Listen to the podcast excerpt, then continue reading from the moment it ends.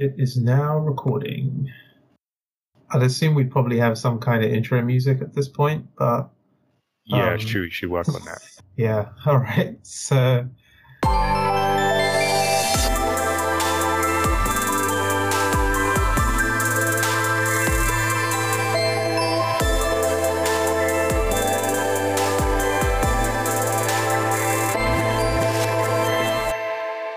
Hello and welcome to the Story X Story podcast, where we discuss stories across pop culture plus give you advice on creating your own.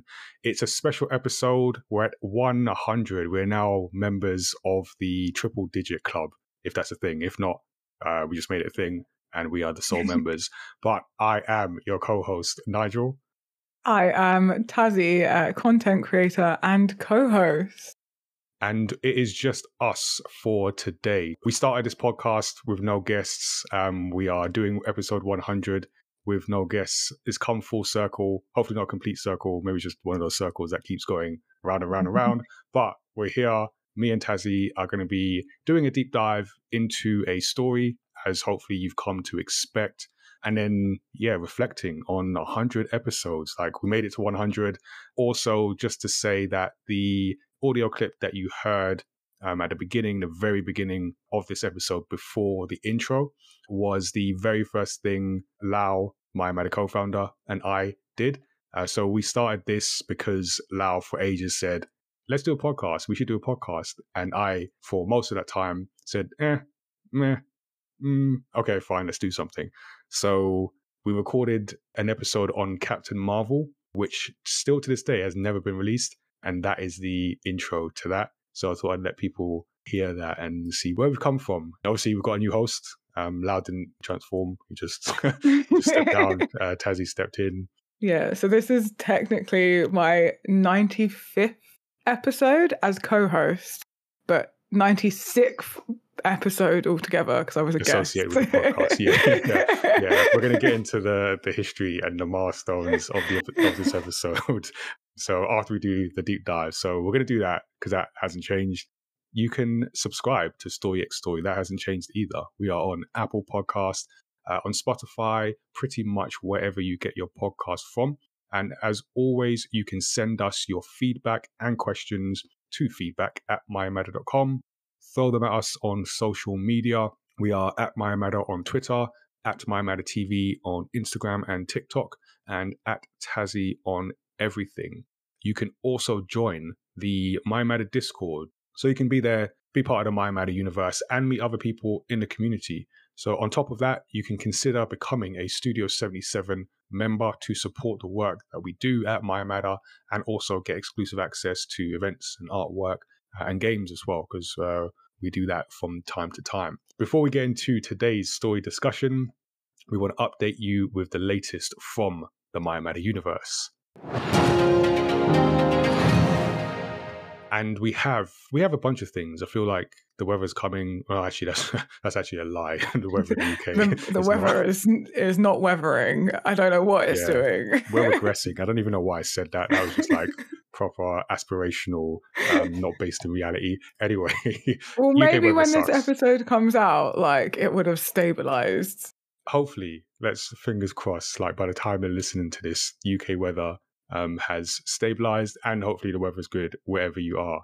Regardless of the weather, we have a new series called Casual Conversations with Comic Creators, where every month I am speaking to a different comic creator about their work, about the process of making their work, and highlighting the the people, the human beings behind the art that we all enjoy.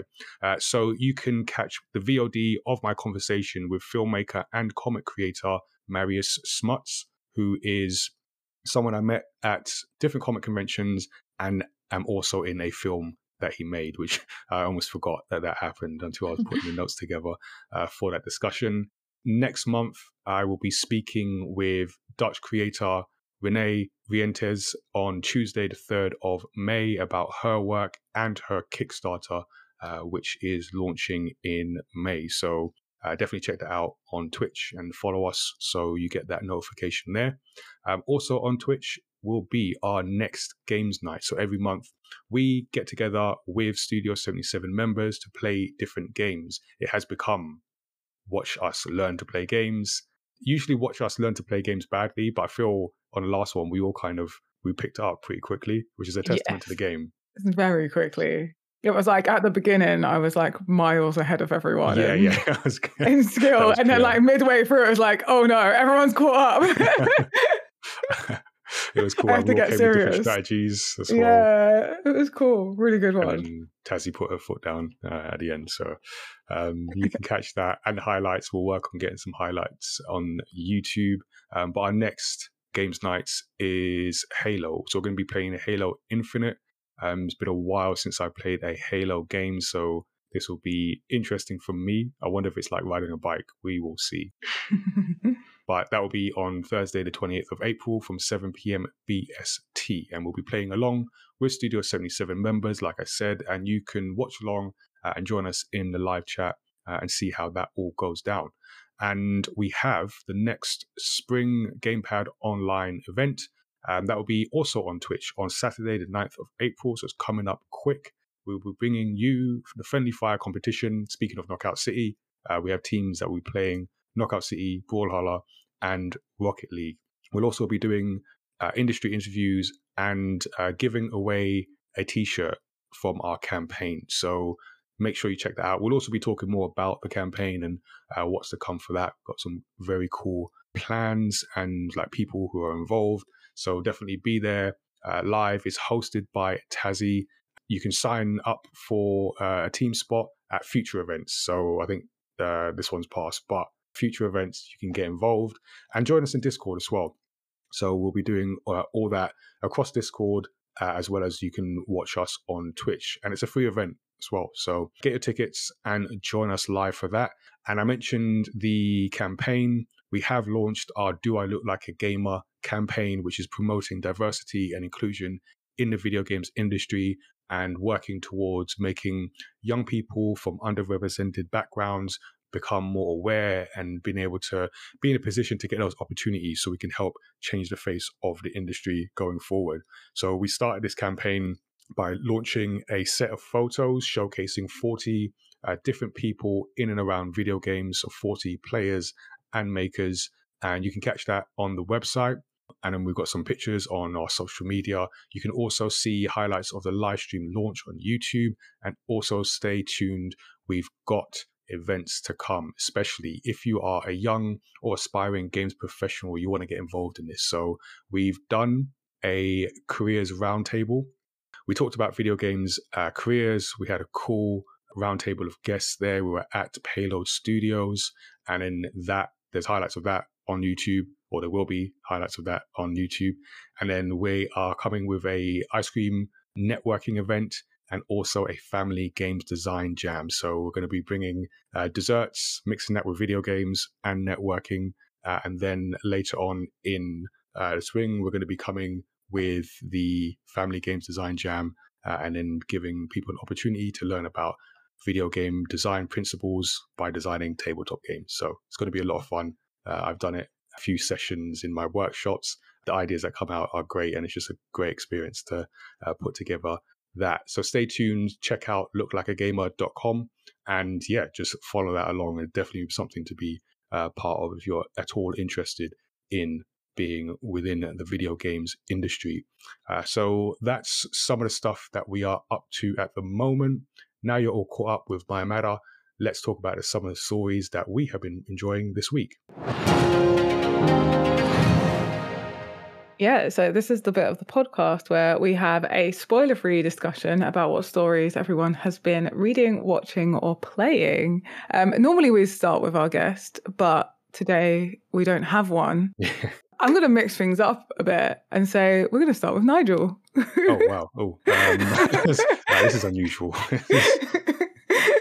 um, okay, I'll let's see where this goes. Uh, so I've been watching a few things. Not so I know we usually do like in the past week. I'm gonna stretch the definition of week and talk about things that I might not have got to talk about uh, on the last episode. But I have mentioned Silent Sea uh, on a past episode. I think the last time I mentioned it, I had just started it. I think uh, I might have not even seen the second episode. I might have just seen the first episode. I talked a bit about it, but I feel I might not have done it justice. Uh, I've now finished it, so I can talk in a bit more, but still not spoilery detail. So uh, it's really good. Basically, that's uh, is actually is, is a really good series. So you follow these. Um, it's a team of people who have been sent to the moon on a very specific mission. So they're going to this like abandoned research facility, uh, and it's all against the backdrop of water scarcity. So it's a bit dystopian, but the idea is that the Earth is suffering from a severe lack of water. Uh, to the point where it's being rationed based on like class. So people have got like uh, different like this card, and if you got access, you can get more water. So they get sent on this mission, but they're not sent all the details, and I'll I'll leave that there. But they're not given all the details, so they get there, and then things start unfolding and being revealed. It's a bit of a suspense thriller, some mystery in there, and it's a it's a group of people. So there's a bunch of people are sent, but you kind of follow the main protagonist, Song.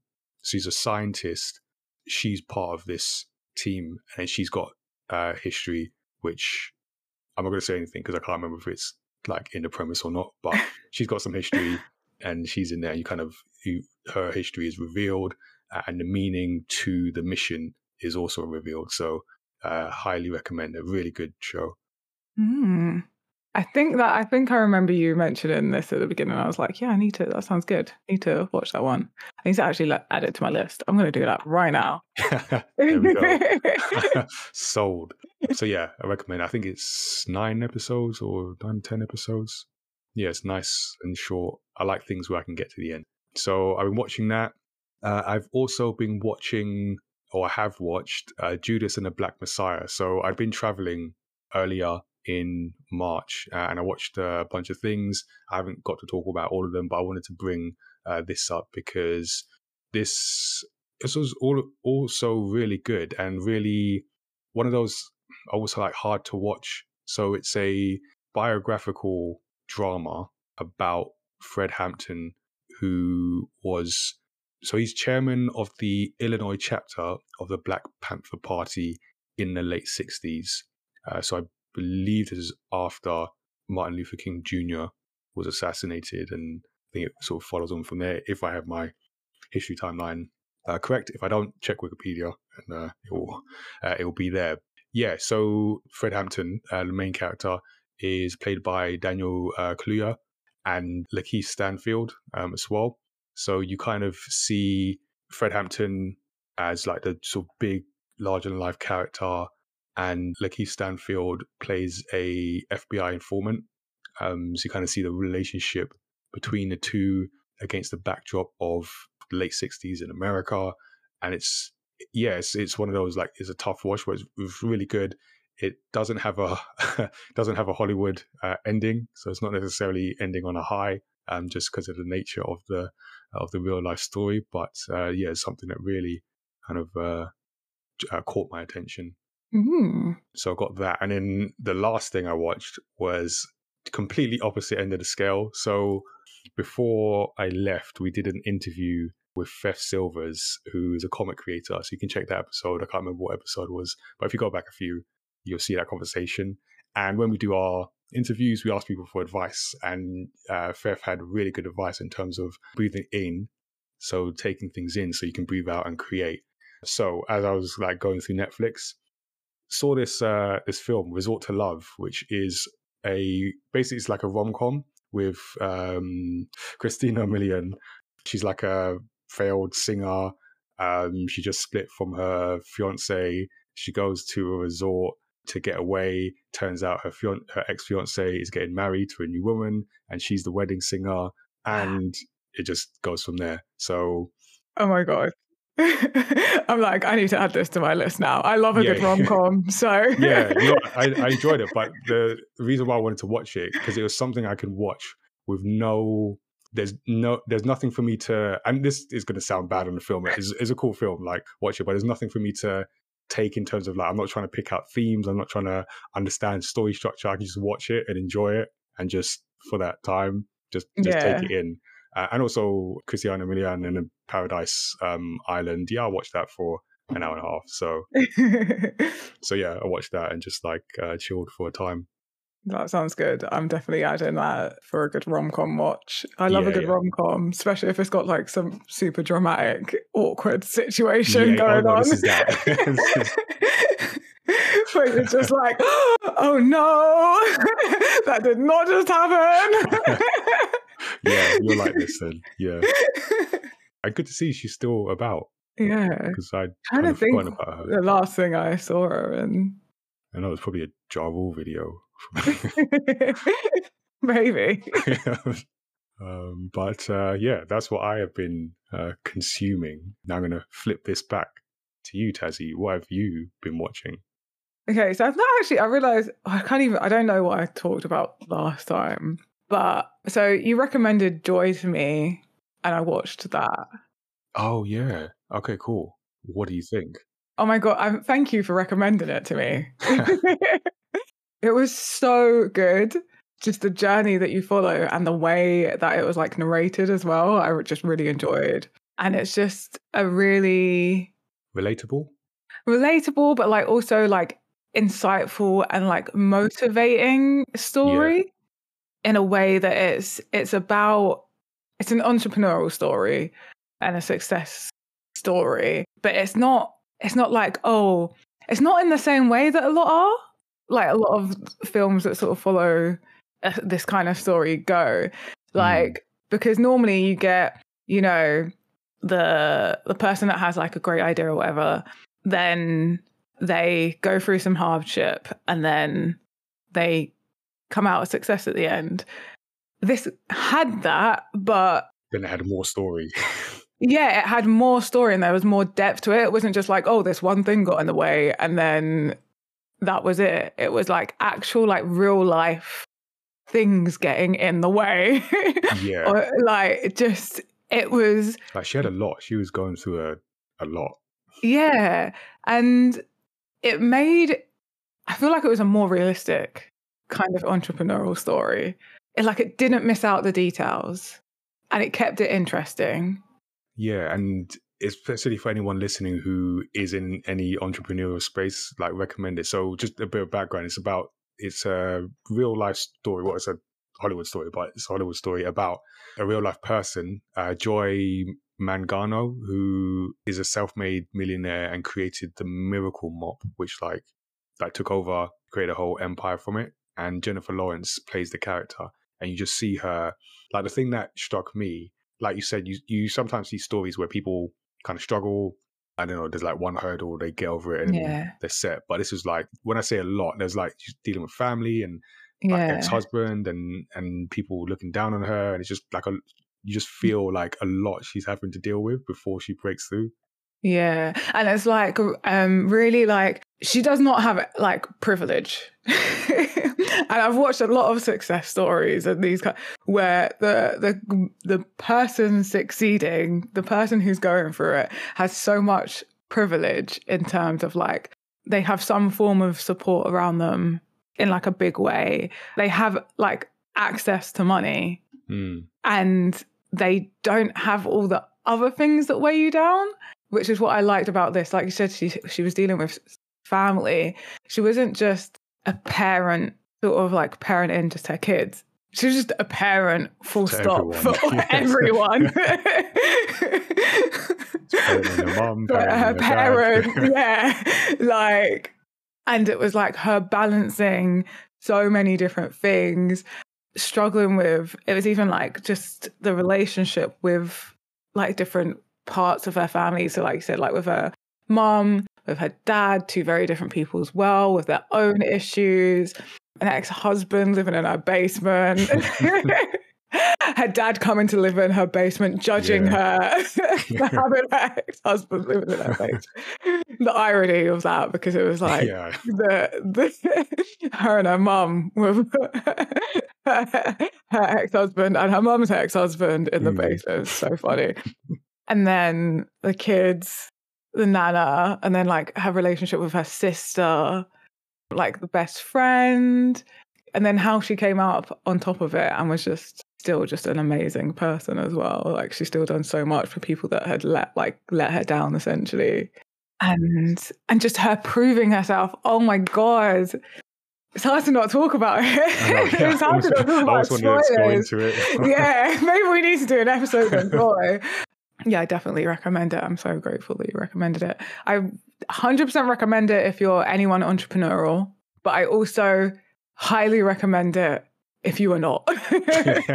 it's generally Yeah, a great yeah. story. Might give you some insight. Yeah, it will give you some insight. And then even if you gain nothing from it, it's just a very good story. Hmm. So, and then I was disappointed last week because we wasn't doing a story. We wasn't recording a story podcast, and I've been reading a book. and I'm like, oh my god, I have a book that I can talk about. Got really excited. So yeah, I wanted to talk about a book because we so often talk about movies or shows that we've been uh, watching, um, and occasionally a game. That I feel like a book is a like a an, like I'm talking about like a book as well, not a comic Like a proper book. like a book. Yeah. Just text. no images. So I've been reading a book called Loch of the Dead, which I Lock picked of the Dead or Lock? Lock, Lock. Okay. as in like water lock, that kind of oh, that kind of lock. Okay. Okay. which I picked up a few years back. It must have been around sort of like maybe a year after it came out, but from a a book. What is it called? Bookshop. No, not a Oh. bookshop. It's like a it's like a book sale thing that happens in a church near me for charity, uh, and they sort of you know before the whole pandemic situation Hmm. it was done regularly and normally the books that you get are like the like first print copies not the ones that are sold but the ones that are like given to friends and family or Yeah. some of them are the essentially some of them have mistakes in some of them have like ex- these are like ones that are not supposed to be sold but are like donated directly from the publishers or writers because they're ones that can't be like sold in the shop Yeah, yeah. We've got a few copies of Sirius like that actually. yeah. But anyway, so this is I picked it up there, which is really great. So it's like a a new book. The new book spell. But I didn't read it for ages. It was just sitting there on my shelf. As what happens with me with books. I'm like, I buy loads of books with full intention to read them. And then I I just don't get around to it for ages. And I'm getting back into the habit of reading. Um, so this is the fiction book that I'm reading at the moment. But anyway, more about the book and less about how I got got to reading it. the story of the story. The story of the story. And I think I think it's actually part of a series, and I've just like skipped ahead because I've just got it up on on Amazon, and it says book four. That's a big giveaway. oh, apparently there's books one, two, and three. So maybe I'll go back and read them at some point. But it's fine because I'm reading it and it doesn't feel like I needed to have read those previous books. But basically, I'm following two DID detectives. It's set in Scotland. it is set in Scotland. It is set in Victorian times. Uh, it's, a, it's a Victorian mystery novel. Full, and you follow a you follow these two detectives, Frey, who is actually an Englishman, and he's like comes from quite a wealthy background, and McGray, aka Nine Nails, because he has nine fingers. and he's yeah, and he's like he's Scottish, has a thick Scottish accent. And I know this because they literally write in the accent. So as I'm reading it, I'm just like reading it in a, in a in a Scottish accent, which I really like when a book does that. When it can when it uses like writes out the accent and the words in the accent, so that you read it like that.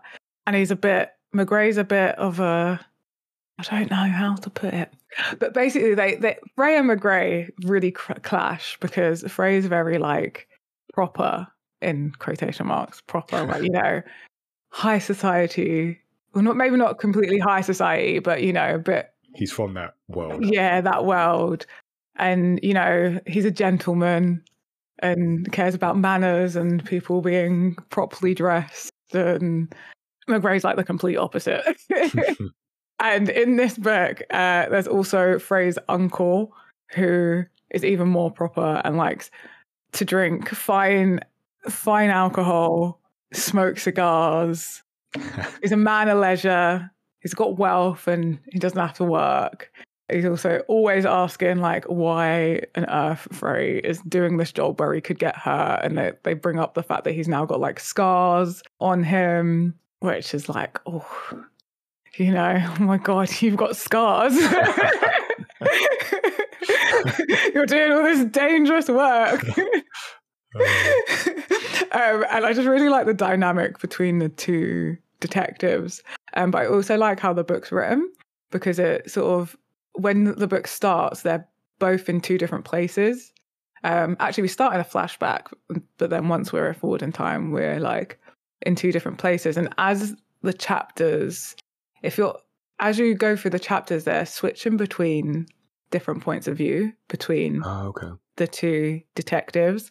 And there's some times where they're both in the same place, and then there's other times where they're off, like detecting different parts of what needs to be detected in this story.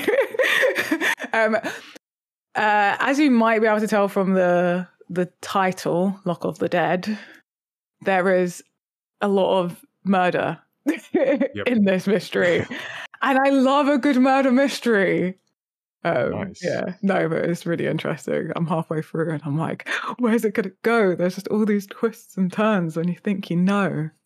Oh, I like the sound of that. I need to get into a good book uh, Yeah. myself. So Um, but yeah, that's what I've been consuming.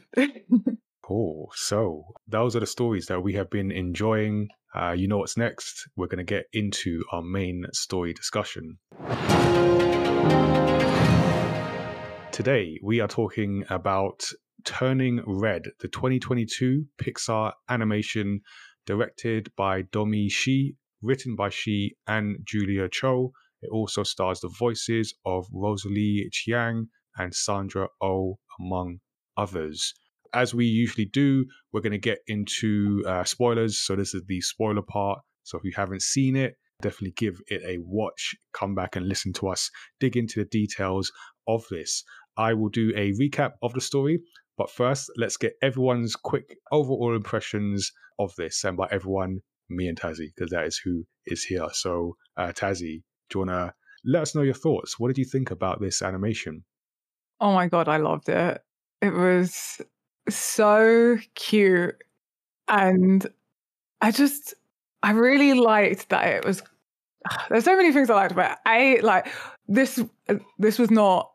This film was like made with the idea that it's for people who were like born in the sort of like 90s 2000 like, well, bo- sort of like born in the 90s like grew up in the 90s essentially Hmm. so they were either like born in the 80s and sort of like in their teens in the 90s and early 2000 or, or born in the 90s and teens in the early 2000s because there are so much throwbacks like Oh, it's yeah. essentially like half the stuff i don't know how a, a child now would get half of the stuff in this because there were like a pop boy band it was like watching Clueless. I was like, there was Tamagotchi. Yeah.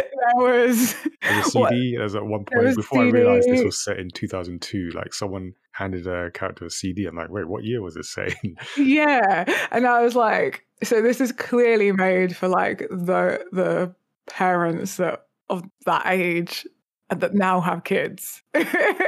like that's what they were thinking when they were making this because yeah. the kids wouldn't get half of those references. They wouldn't wouldn't understand, but it was made in a way that like you could enjoy it regardless. Well, I don't I'm not a kid, so I don't know how well it went down with them. but I'm gonna yeah. guess though, since it is a kids movie. yeah, well, I'll bring this up in a future workshop, see what the kids think. but I just really liked how it was done and how it was kind of like a a way of like a metaphor for periods without it being about periods. Yes, yeah. Um, we're going to talk about that because Yeah. that, that caused the whole thing. So Uh, I, I'm looking forward to that bit of a discussion on that. but it was just a really lovely film. It was so fun, and I really liked the characters. They, I think they'd done like the group of friends so well because I feel like yeah. there's a bit. They've got a character that's everyone can sort of like relate to one of those characters the most, but then also the characters kind of represented different parts of one person at the same time. If that makes Uh, sense. Yeah, yeah. Uh, I never thought. I get you.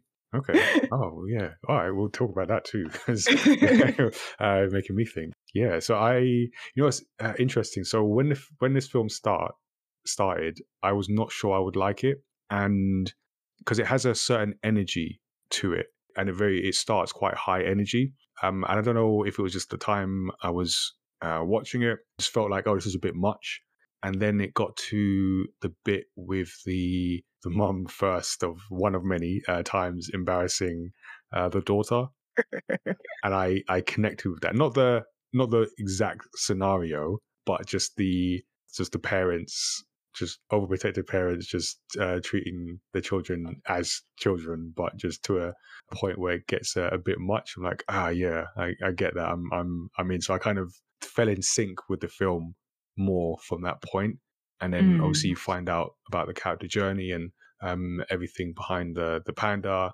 So I, I ended up liking this even though at the beginning it's like oh i'm not sure if, if i'm gonna if this is gonna wear me out this film. But no i liked it and it had an interesting visual style like it is very like you say it's very cute. We'll talk about some of the uh, the anime inspiration but it was also quite advanced like there were moments that looked like really cool you can see like the advancement in uh, animation at Pixar. You know, they're on this journey from the original Toy Story to uh, the latest Toy Story and, and to films like this, where you can see, like, from a technical standpoint, how good the animation has become, but still managing Mhm. what looks like quite a, in some ways, simple, but advanced. I don't even know if that makes sense, but the animation was interesting. And then, which I didn't even know, uh, I wasn't fully aware of until I was putting together the notes for this, like the whole controversy around it. So The the controversy is what made me watch it. I yeah. So I'm I'm very interested to know your perspective in particular. Yeah, we'll get we'll get to that in a second.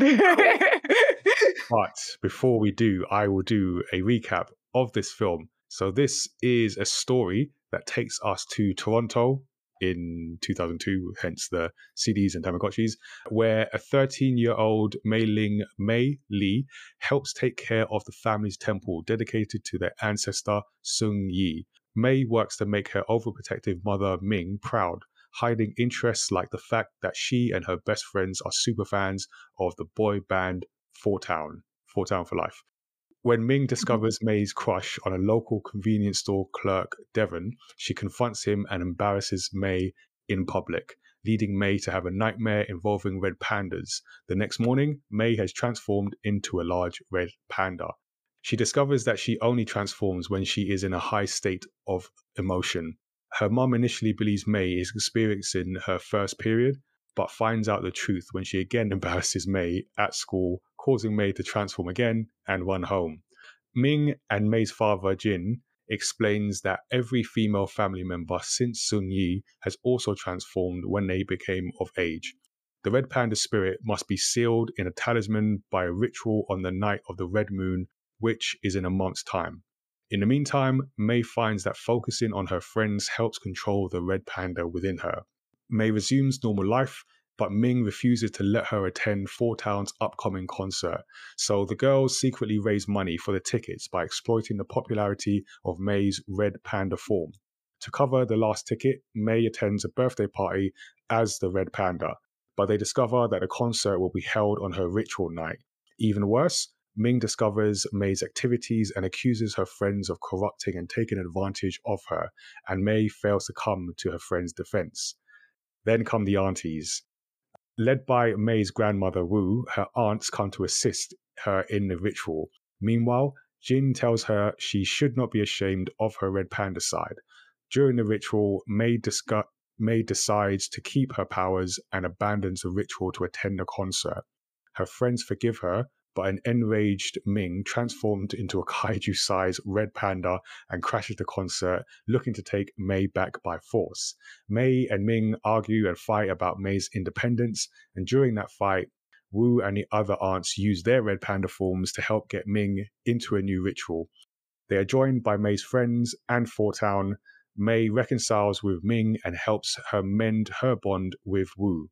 The other women conceal their red pandas in new talisman, but Mei decides to keep hers, and Ming accepts that she is finding her own path. The end. There's a lot to talk about, like the film, the controversy. Interestingly, because I thought this was out in the cinema, only to discover this was a Disney Plus exclusive and Mm-hmm. just the third Pixar film to be released exclusively on Disney Plus after Soul and Luca. So I know, like over past episodes, we were talking about films, you know, better watched in the cinema, films better watched at home. Did this work for you? And would you, or would you still like to see like theatrical releases of animated films in particular? Okay, so this this is very, very, very specific to this film Mm. that it was perfect that it was, it was released on Disney Plus. So I think this would have been a great watch in the cinema as well. But it's also to do with the controversy of like what made me watch it. I originally didn't know it was a Disney Plus exclusive. I thought it was in the cinema. I'd seen it like on the side of buses, and I was like, "Oh, giant red panda, adorable. Want to watch it? Don't really care what it's about. I just want to see that cute fluffy thing." um, and then and then I saw all the controversy on Twitter um, around periods, and I was on my period, and I was having a really like, I just want to be on the sofa, wrapped in a blanket, drinking some hot chocolate, watching a good film, and I was like, this is perfect. I'm gonna watch Turning Red. And so my experience of it was like curled up on my sofa with my heat pack and my hot chocolate, watching this film, like just in my own little hibernation space. Yeah. and it was such a perfect watch for that situation. yeah. I mean, I'll take your word for it, but yeah, no, I can see, I can see that. So yeah, but I feel like it would have been a great watch in the cinema as well. I think, I think we shouldn't replace cinema f- releases for Disney Plus, especially as it also limits people watching it. Well, it has, it does both. It kind of limits some people, but then gives other people Other- yeah, more better access. access. Yeah, yeah, it's a tricky one. It's like because I'm, you know, once upon a time, if you had said, "Oh, this is something you could watch on streaming, or you should be watching on streaming," that would seem like a, a diss to the the thing. And I Mm. kind of feel like that, but not necessarily in a negative way. It just feels, I guess, where we are with with sort of cinema and, and streaming and a pandemic. It like this feels like yeah, this fits for streaming. Although Mm. it would be nice to watch it um, on cinema, and I wouldn't necessarily say every animation should be sort of Disney Plus or whatever if it's not a Disney yeah, or whatever stream. service. Yeah, so it's a tricky one to know. Which I, I this I, I agree with you for like it felt like okay, this fits for viewing at home and on the streaming service though. Yeah, but I think it would look amazing on the big screen. Yeah, Like, I think it would look really, really good, especially the animation of like the the red pandas yo, yeah, and and like because at the the end. The fur is done so well. Yeah, Like it's you can you can Like, feel the lighting in this is fluffiness. Yeah. You're like you can. It's it's just done so well that you you're right there. Like you feel really really ab- absorbed by it. yeah. So,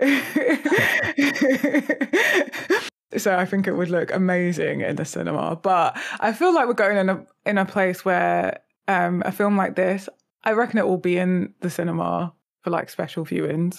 I could see that, but mostly on streaming. Yeah, and I think that also works. It makes it like an experience. Like the cin- for me, I think going to the cinema should be should be an experience.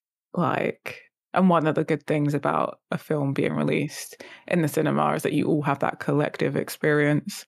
Yeah, that community aspect is uh, yeah, I feel like uh, Spider Man, which you still haven't seen, I'm assuming, is, yeah. a great, uh, is a great that like opening night or whenever the next night that I saw it, where everyone's new, everyone's reacting. That community experience is something that, yeah, hopefully we don't we don't miss out on too much.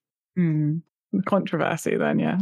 Yeah, let's talk about the supposed controversy. So this may be one of the most controversial entries into the Pixar library, or is it? Because I I was not super aware of this film. I will admit, I knew it was coming, and I knew it was Pixar. So that's pretty much like until they prove otherwise. That's really all I need to need to know. To like, yeah, we you know we've spoken on different Pixar films on this. We always have a good time uh, discussing them. So I wasn't super aware of all the controversy. And then as I was like, just before watching it, as I was putting the notes together in particular, just seeing all the, I guess the hate and how divisive, and I'm like, huh? So there's and there's multiple angles where there's a debate over the depiction of 13 year old girls. I saw uh, one sort of Twitter or maybe it was Facebook, like this long post about how this is not a film for children. It's teaching disobedience and uh apparently unhealthy level of self-acceptance like just be who you want to be kind of thing and then that's even before you get to the whole puberty and period aspect of it and it just made me think like why why people who aren't 13 year old girls suddenly become experts in what 13 year old girls do and don't do it just And also, have they watched any Disney Pixar films ever? yeah there's a bunch of like quote unquote disobedient women girls in um like yeah i, I it, it just just baffled me and there was one in particular so apparently the website cinema blend also i mean i mentioned this is the whole context to this i feel should be added is that this is a film i mentioned uh, canadian animator Domee Shi so it's pixar's first feature-length film directed by an asian woman so i feel that uh, uh, that should be, if it wasn't already obvious, that should be stated there. So, uh, Cinema Blend uh, managing director Sean O'Connell wrote a pretty scathing review and complained that the film's focus on Lee's Asian background, and to be fair, this does feel like a, a film that comes from her her upbringing um, as well as Mhm. others, but it just feels like her experience, as well as plot lines that revolve around Lee's struggle through puberty as a young girl, limited the film's ability to connect with audiences. And I'll quote from an article from his that was actually taken down, but he says, I recognized the humor in the film, but connected with none of it. By rooting Turning Red very specifically in the Asian community of Toronto, the film legitimately feels like it was made for Domee Shi's friends and immediate family members, which is fine, but also a tad limiting in its scope. Oh my So, god. The yeah, so the review was like caused so much controversy that it was actually pulled after receiving a massive backlash, and I think there was an apology and a reissue of a different review. So my, my first question, because I know Tassie wants to, so I'm gonna throw a, a softball question that um, I feel I already know the answer to. But uh, what is it about this film that caused such division? And and do you think that it has this uh, these themes have just a limited um, limited scope? Well, first of all, I didn't even know. I only knew about the period controversy, and we'll get to that bit after.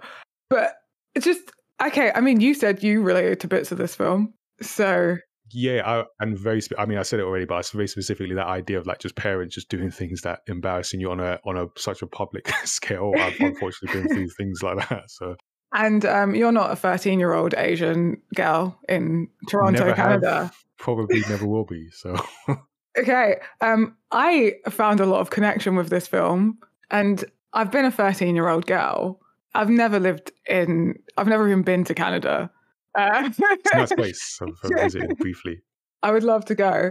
I'm also not Asian, and I related a lot to this film. I managed to connect to it. So that's two people that don't fit in this very specific category that apparently you have to be to relate to this film.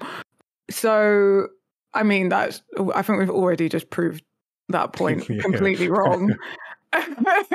that's not even like, it's not, not even a pin, that's just wrong. Yeah. That's just straight up wrong. Also, does every film have to be about a situation that, that you know and understand? And this is where I got to. Yeah. I'm sorry, but most films are not specific to me. I am a mixed race woman from London. I don't think there's any films about me.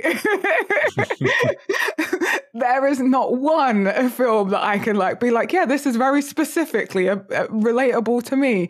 No, I love James Bond movies. There's nothing relatable about a James Bond movie.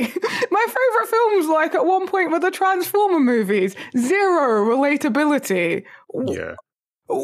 That Zero not even. storytelling as well, but yeah, uh, that's not That's not even a, a, a an argument for a film being good or not. Doesn't oh, you you have zero like just oh my god, I feel like that Yeah. comes from such a place of privilege of like most films being made to you like cater to your like to your life. Yeah, pretty much. I I, I feel it, it made me think that I'm I'm gonna take a wild guess, and if I'm wrong, I apologize sincerely. I'm gonna take a guess that the person that wrote this is is white male.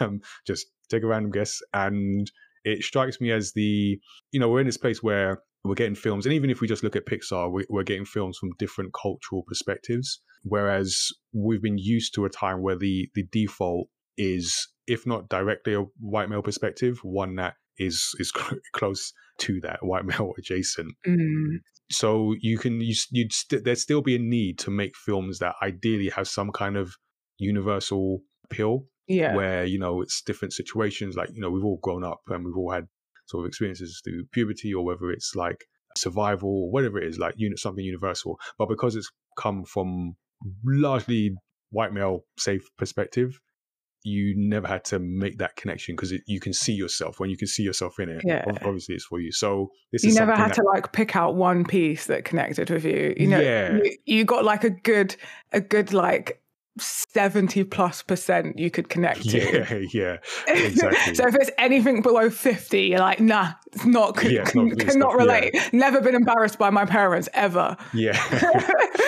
and I think that's where, where we are. Where now it's kind of like this is a film which is made by an Asian um, woman, written, I think, uh, uh, and different parts in terms of the creative team from a female perspective. So, because I I was watching and I see things that are just not my experience. Like I, Yeah. I like I don't I, like when she's um drawing like uh, uh, Devon and she realizes that she might have a crush on him and she starts drawing all these things and like that that's not I've not uh, Super relatable. Yeah. Super relatable for me. That's what I'm saying. It's like you, you can appreciate that this is someone's Yeah. experience, and you can and you can understand. This is why I say about sort of the mum taking her down and embarrassing her. I I can understand that, even though that's not my experience. And as well, like for me, there's a lot of things that were not my experience, but I know someone whose experience they were, and that's where the relatability is, which even more comes from like you don't have enough diverse friends if you if you see Quite nothing to relate to it. Yeah. Again, we don't know. well, uh, Sean we don't know, but- Also, like the film it's a Disney Pixar film, yeah. If it doesn't cater to you, just don't watch the film because it's not made for everyone to actually enjoy. Films aren't made like that. Nothing's made like that. It's great for them to be able to capture a wide audience, which I think is a really good skill of Disney Pixar. And I think they've displayed it in this just as well as any other Disney Pixar film. But at the end of the day, this film is for like children. This is for there's also, there's also And- that. and their parents. So you're you're not even in the market audience. You're like in the wider, you know, this would be great if it could hit. So like, oh my god, I just I'm so I didn't even I just I didn't even know this con- was a controversial opinion. So I'm not even prepared for this. This is like fresh fresh like what? But it is relatable. That is what I'm getting at. Yeah, no, I I felt it was it was relatable, and, and while I, I could see some bits where, like I say, weren't my experience, that I mean that's not new for one, Mm. and yeah, And a lo- sorry, I was going to say a lot of things aren't specific to an a Canadian Asian family as well, because what a lot of people that are white male fail to understand is that things like aunties is very oh, that was relevant. Very relevant to a lot of black, yeah, for a lot of black communities. Like, Yeah, yeah, that That's was the the other bit that was very relatable. I was, I was, like, yep, just came from that. exactly and there's a lot of things that culturally um, from non-white people from non-white backgrounds have like something similar or something adjacent to. And that can be relatable without being like specifically same. It can be relatable. Yeah. and i think that done really well at like capturing the things that you know other communities would also have experienced. Things that are timeless as well uh, regardless of it being the early 2000s or not. Mm. i just i'm so because i oh there were so many things i was like oh yeah like either that's my experience i know someone whose experience that was i remember someone's like parent coming in and being that embarrassing person or i've heard stories of people's experiences being similar to this and a lot of people I feel like you're in the minority in this situation, sir. yeah, quite possibly. Although I do have in my notes, I've got another article of another complaint from someone who isn't uh, white male. So I'm going to bring that up uh, a bit later. But the other thing that caused controversy, and I feel this is just I don't know. I'm just gonna put this out there. I, periods make men uncomfortable. I'm just gonna put that out there. I think I think that's that's part of it. And this is a film which does have a focus on that. And I guess there's like a metaphor in terms of like sort of turning red and the panda uh, and everything. And there's mm. even a mm. moment in the film where the mum thinks like you know it's oh this is this is it this is the time I have to talk yeah. about and then the dad is like whoop I'm out see you later and I again Bye. relatability I felt felt for the dad it's like yep uh, I'm out you guys work this out let me yeah. know when you need me to drive you somewhere or cook something and you do that stuff so I think that's another thing for the controversy yeah. So this for me is one of the reasons I love this film. I'm a big believer that men, you need to learn about periods. I just, it's silly that you don't. because, boy, I've had two boyfriends now that have no issue with periods. And when I tell you, like, they get the highest rating, if, if, if you reviewed your partners after you broke up with them, that alone would put them in like the high rating, regardless of everything else that they've done. Yeah. Like gold standard because it periods shouldn't be shameful and regardless of your gender either you are going to experience periods or someone you know is going to experience periods mm. and by understanding them it's just going to be a much easier time for everyone because they come monthly yeah, for half the population. like it's just a natural part of life. Mm. It's just something that just exists. It's part of the reason why you're on the planet. kind of a key part. it's in your story too. yeah. And, you know, I understand like a lot of men didn't get an exposure from a young age. And that's the problem. And so this is helping to stop that from being a problem. Plus, it hardly even touched on periods. I know that it's a metaphor. Yeah, it's, it's exactly just that. It's a metaphor. Yeah. Apart from that one scene where the mum's like, "Oh no, I'm going to have to have that talk." Oh, yeah, and she shoves the pads in her face. Yeah, here's some products. Yeah, it's like, have you been to the supermarket? You've walked. you there is a product like you can see them. Yeah, yeah. and women have to deal with like men's issues all the time. It's just out there like we we know how your bodies function. it's not hidden. Yeah. It's not made. we're a lot simpler, to be fair. There's not a whole lot going on. Like it's just it's just a part of life, and yeah, it would it would save so much. I mean, um, there is a statistic, and I I wish I actually had it up, but it's higher than you'd expect of how many like girls miss school because they're on their period. Like that happened. Uh, the statistic specific? was specifically for the UK. Oh wow! Um, so globally, I'm going to guess it's even higher mm. because poverty will massively affect that as well. Yeah. So that's girls missing school once a week every month from when they start secondary school. That's a lot of a lot of education being missed because there's so much shame um, around periods. And a lot of that shame is because boys don't learn about it either. Not to mention that the girls don't properly learn about it in the first place. so it's a better world if everyone learns about periods. Yeah. And I want to bring up a tweet that I saw that this is the one that I was like, I'm watching Turning Red because before I didn't know there was a, I didn't know it was about periods. Um, and then I was like, now I'm watching it.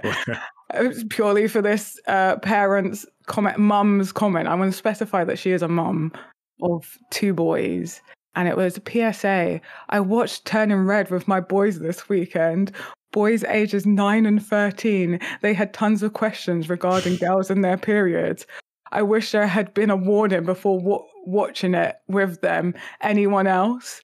This bugged me because I was like, this is two young boys whose girls in their classes will be getting their periods. And it's very healthy that they have questions regarding girls and their periods. Mm. I mean, even if you're a girl at that age, you're going to have questions regarding periods.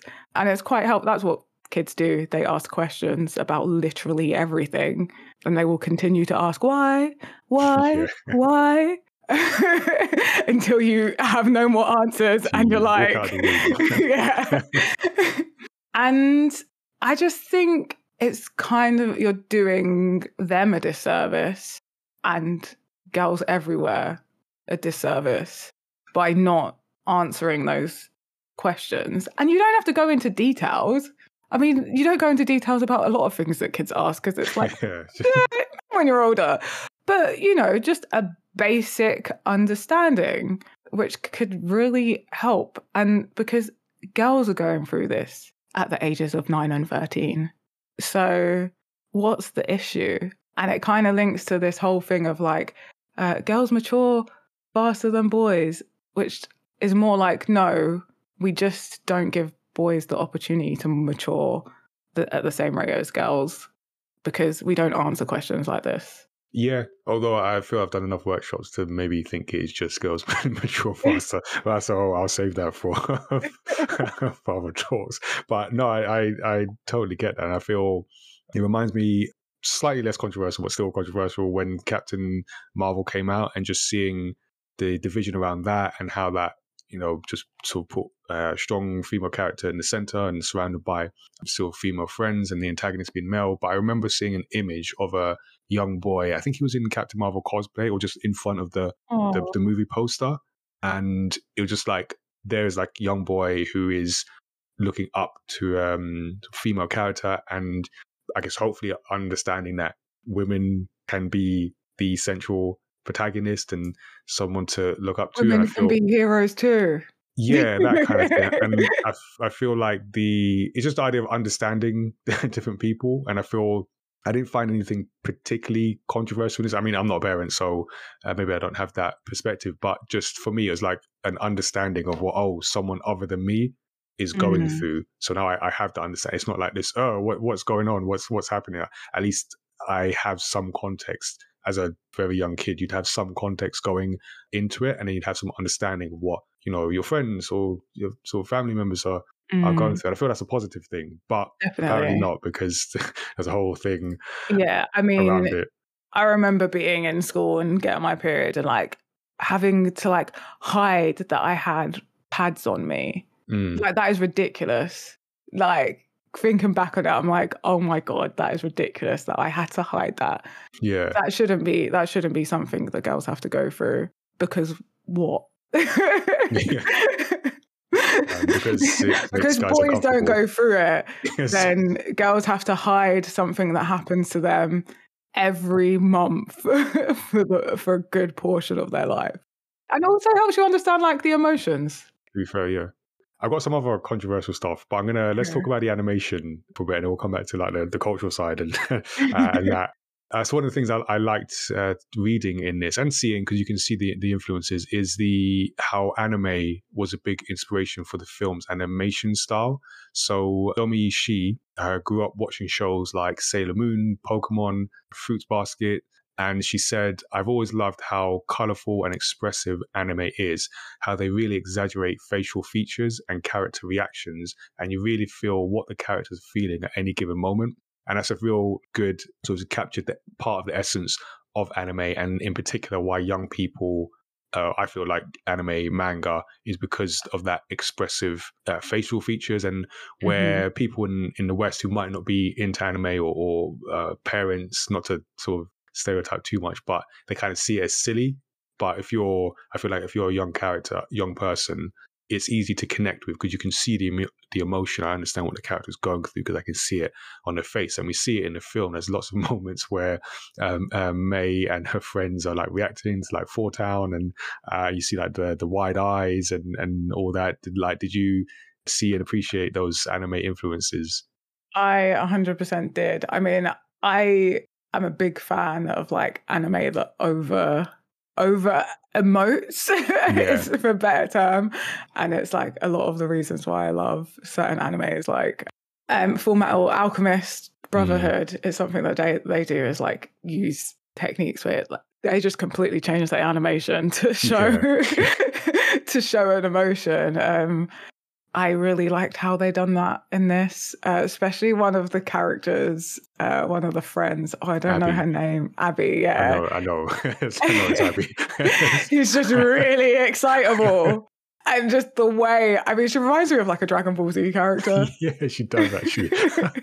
I didn't think of that. And how like their personalities are kind of just shine through shine through using these these uh, sort of like anime typical animation styles and and like the star eyes, you know, classic anime yeah. look. Yeah, sure. And you you see it in so many moments, and it, it's it's cool how they got it from so like anime being largely two D, and then mix that with Pixar, who are obviously sort of known for detailed three D world. So yeah, it's good effort to mix those two things and come across with something that fits within Pixar, but also has some sort of elements from that. And also just like in general how um, whether you like anime or not, there's a lot of influences in Western media, animation, uh, comics that are from anime that you may mm. not even know. Um, yeah. But hopefully you know this one. And the other thing I liked that was from not directly from anime, but I could see that because I I don't often see this too much in Western films. But Dazzy, correct me if I'm wrong, but I saw a a depiction of like positive female friendships that I'm I'm not sure I, I see too often. Yeah, I, I feel yeah, yeah, yeah. I can. They were just they were just friends. There was no there was no drama between yeah, them. There's no yeah, yeah. I was trying to find a, another word, but yeah, there's no drama. They were just we're friends. We, we accept you. Yeah. We we love you. We we're here for you. Like there was there was conflict and things elsewhere, but that was constant throughout yeah. film. And it reminded me, I've not seen a bunch of Sailor Moon, but I know Sailor Moon is is known for showcasing that. And I've spoken to people, and we've had uh, Lara Callahan on our show uh, a couple of times, and she she's spoken about sort of the positive um, female friendships in that, and her not necessarily seeing that too much in in Western sort of cartoons and comics. Yeah, I'm trying to because now I'm like now you've made me think. I'm trying to think of where that has been shown. And I guess there's sure a couple. Yeah, I um, what's it called? With what are they called? Oh my god, I can see them. The Powerpuff Girls. That's where I was going. Oh yeah, yeah, yeah. oh, about that. the Powerpuff Girls. That's one. Okay. Yeah. And then I'm struggling. Yeah. I'm trying to think. Uh, it would be great. Any listeners, you know, hit us up on Twitter or Instagram or something and let us know. Strong friendships between girls in Western animation. Yeah, I'd uh, like to know. There's also uh, yeah, so you had that sort of aspect in terms of inspiration, and then just as we talked about in terms of like the just the general visual appeal of this film, how how good it looks. It's, it's very cute. Animation is very advanced, and then uh, I always like the color theory aspect, and this is why we bring on like people who do animation so they can explain it to us. But what I did notice is that you have obviously there's red uh, in there in certain parts, but also green in this mm. film. So I think in Mei's room, there's a lot of green. I think um, on her mum as well. I think so. In in Chinese culture, green symbolizes cleanliness, harmony, and purity. So these are all things that sort of the mum kind of wants to project onto the the daughter as well. So it's cool how they kind of made use of that. Mm. And the the like each friend in the friendship group has like a color, but like the Teletubbies. Yes. yeah, yeah, yeah. they are like a color. yeah, that's a good point. That's true. So you had like was it yellow, purple, so you red, green and green. red. Yeah. Yeah, no, I, I, like that. That kind of it just helps in terms of like characterization. Kind of subtly tells you what to expect from the character, along with their mannerisms, the uh, the dialogue, and everything. Yeah. We're gonna actually we can go into characters, but I did want to mention the sort of the, going back to representation and sort of potential conflicts is just this idea of uh, Disney, Pixar, kind of expanding their horizons in terms of cultural perspectives. So uh, we had, I mean, there's a few like Coco. I don't know if you've seen that. That's a really good, uh, really enjoyed that, which is uh, around the Day of the Dead festival, one of Mexico's most important traditions. Encanto, rooted in Colombian culture. So Turning Red introduces a sort of teenager of Chinese descent.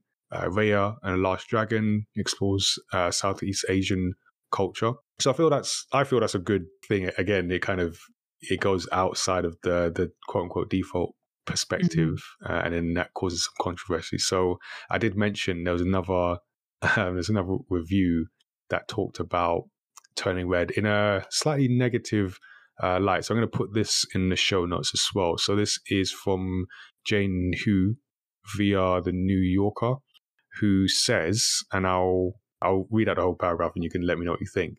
The literalism of turning red is, of course, part of the point. In making a topic that is still socially taboo, friendly to all ages, Pixar works to undo the shame attached to something as banal as getting your period.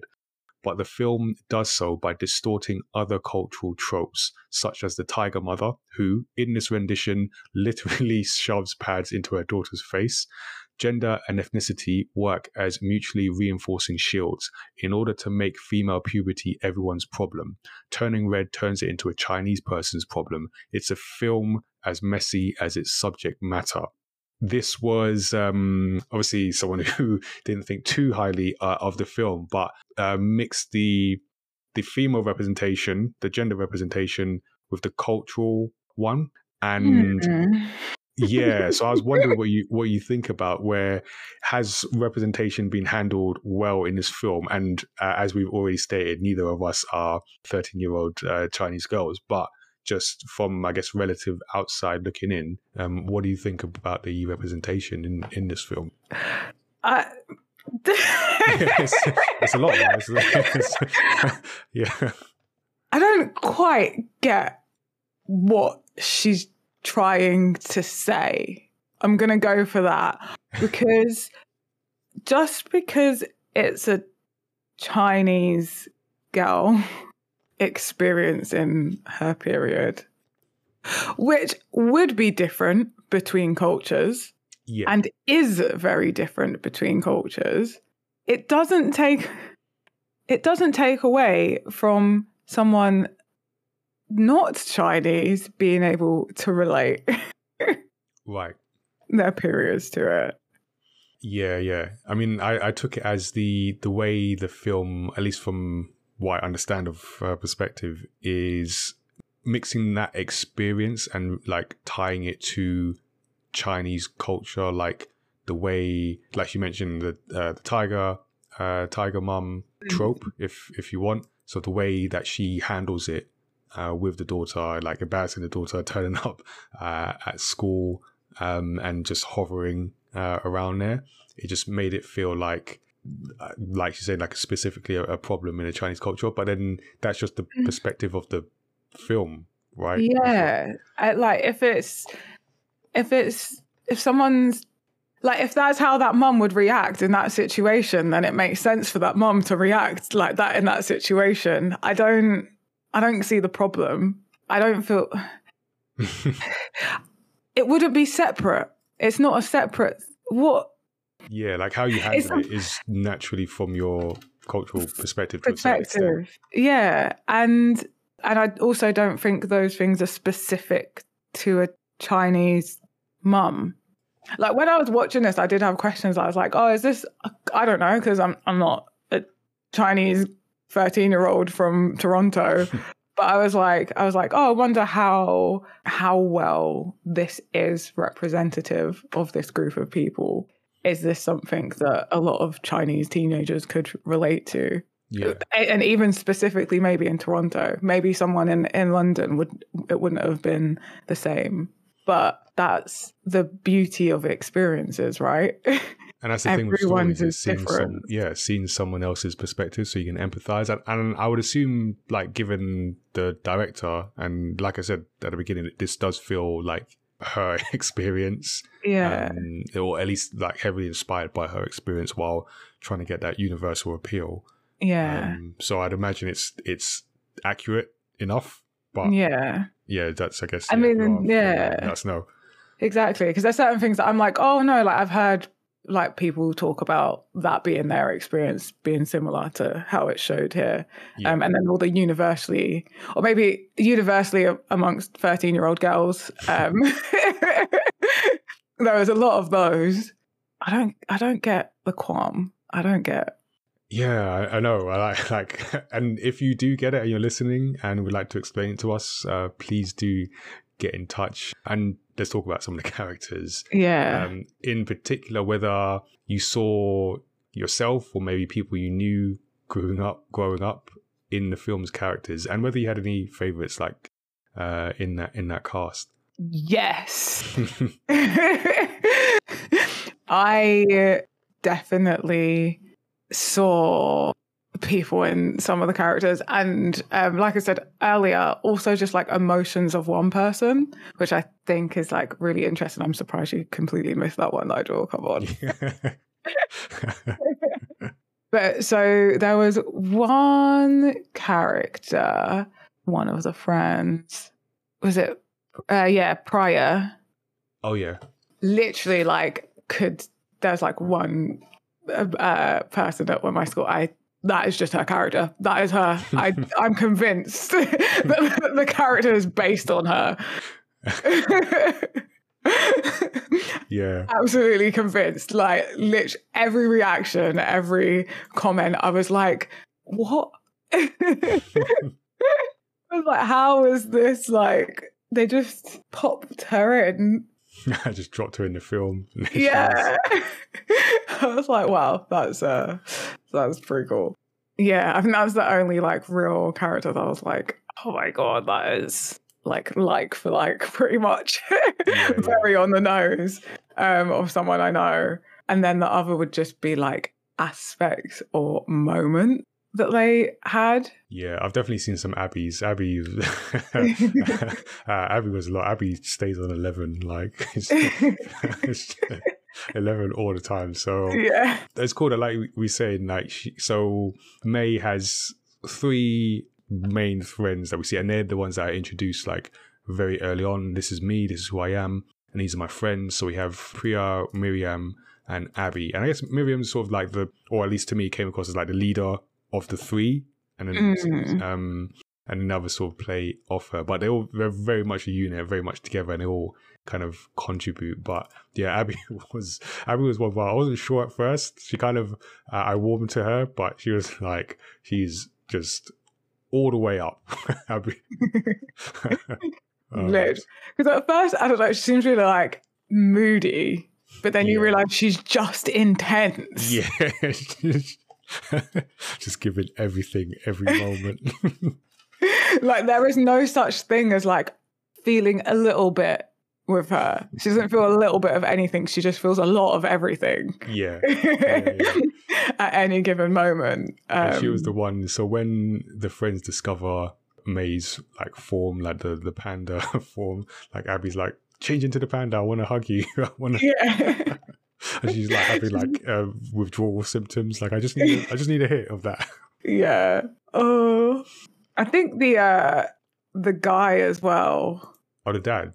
Or the No, the Tyler. kid Tyler. Yeah. Yeah. I think he's um one a character that I can like see actually see in a lot of people that I went to school with. Yeah, so he was kind of like the school bully, which uh, if, if bullies were like that in my school, it'd be a, yeah, it would have been an easier ride. Um, Yeah. But, um, but in this story, he was the he was the bully. Where yeah, it, it turned out like he's a four town. I think we should talk about four town as well. Four, they, Oh, yeah. he was a four town I mean- fan along with the girls. They were literally like stereotypical 90s, early Yeah. 2000s boy bands. Like, Backstreet Boys, NSYNC, yeah. uh, all those guys. I quite liked Jin, Dad, just because. Well, one he could cook, and I like that. I like when like the the male character, because you know, as we talk about stereotypes and stuff, uh, sometimes like the dad is like, oh, uh, can't take care of the household, but you know, he was cooking, and everyone liked his cooking. But then I did relate to him. So there's a couple moments, like I mentioned before, about when the mum was like, "Oh, it's it's that time." It's like, "Oh, I'm gone," and then I think just before that, when Mei was in the bathroom screaming, oh, there was a moment like he was gonna, he was trying to take a bit of food or something before it was ready, and the mum was like, "No," and yeah. Mei- when Mei started screaming and she was distracted, he just like nipped in there like a proper opportunist. Yeah. And I like that the way that um he was like sort of like because Ming's a really strong character. yeah, And I've seen that before with a couple where the woman is like the really strong headed person in the relationship. Mm. And then the husband's just kind of like the along for the ride. along for the ride, yeah, and really sees the the soft side of them that maybe not that a lot of people don't get a chance to see. And I think they portrayed that really well.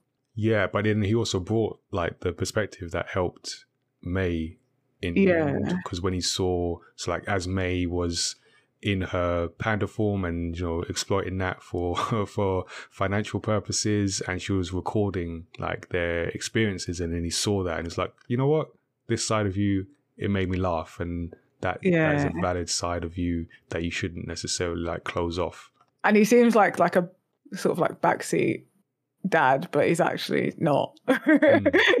he's just there when he needs to be. yeah yeah he knows when he's needed and knows when he's not.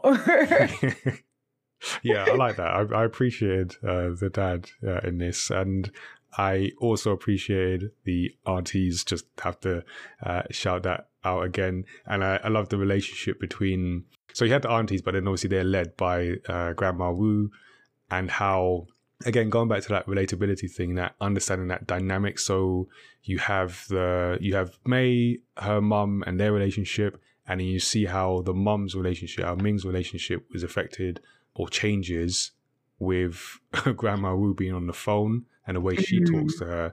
And then the aunties as well. Like everyone, like I, I just understood like the dynamics. Like and the aunties when they came and they were like the the foot soldiers for the leader that was the the grandma, and how they were just like picking and poking and prodding around um, Yeah. Mei. And I just I get that. I get that. I don't know if you've seen a film Crazy Rich Asians. Oh, you know I haven't. Awkwafina. Yeah, I sort Mm. of got the aunties from that kind Mm. of vibe. But also, I was going to just say, can we take a moment to appreciate that they kind of done like an Avengers Assemble, but of aunties? yeah, yeah, yeah. That was one of my favorite moments in this. and I was like, yes. and like, when, when I was watching it, I was like, just a whole story came into my imagination of like super, like aunties, like superhero film. And I was like, that would be such a good film. I can see that. such a good film. Like, Yeah. No, so like I can definitely recognize people and relate to certain like characters uh in this and yeah, I felt the characters also I mean, like when you get in, like into a narrative and you have the characters like delivering on the themes. So like we can talk about the themes as well and how you saw that delivered in the characters. So if I link the themes and, and it, of the story, you had that relationship between Mei and Ming and that high expectation placed on children um, by Mm. parents. And I, I got that, especially so especially for minority parents where like the, the child is sort of first generation in this country and the parents have come from uh, a different country because it's like you have to take this opportunity like we have this opportunity and uh, i want you to make the best of it and especially when it's uh, an only child as well yeah. and yeah I, I well i've got siblings but like there's a gap so in a in a way not an only child but in a way there's a lot of like only child adjacent uh, upbringing. Um, so I, I, understood that where like there's a lot of expectation placed on mm. you. So I don't know how you felt about that one. Yeah, no, I definitely saw that, and I am not an only child, but I obviously I have friends who are only child, mm. child, only child, only children, um, and there's kind of like the two different types of only children, and it's the one where like all the pressure and expectations, um, and like you said, um, a lot of the time that's like really true in minority parents. Or you get like the overly spoiled everything's handed to them yeah. child. So but i like i definitely saw like um like other people's experience in that and that pressure that is put on.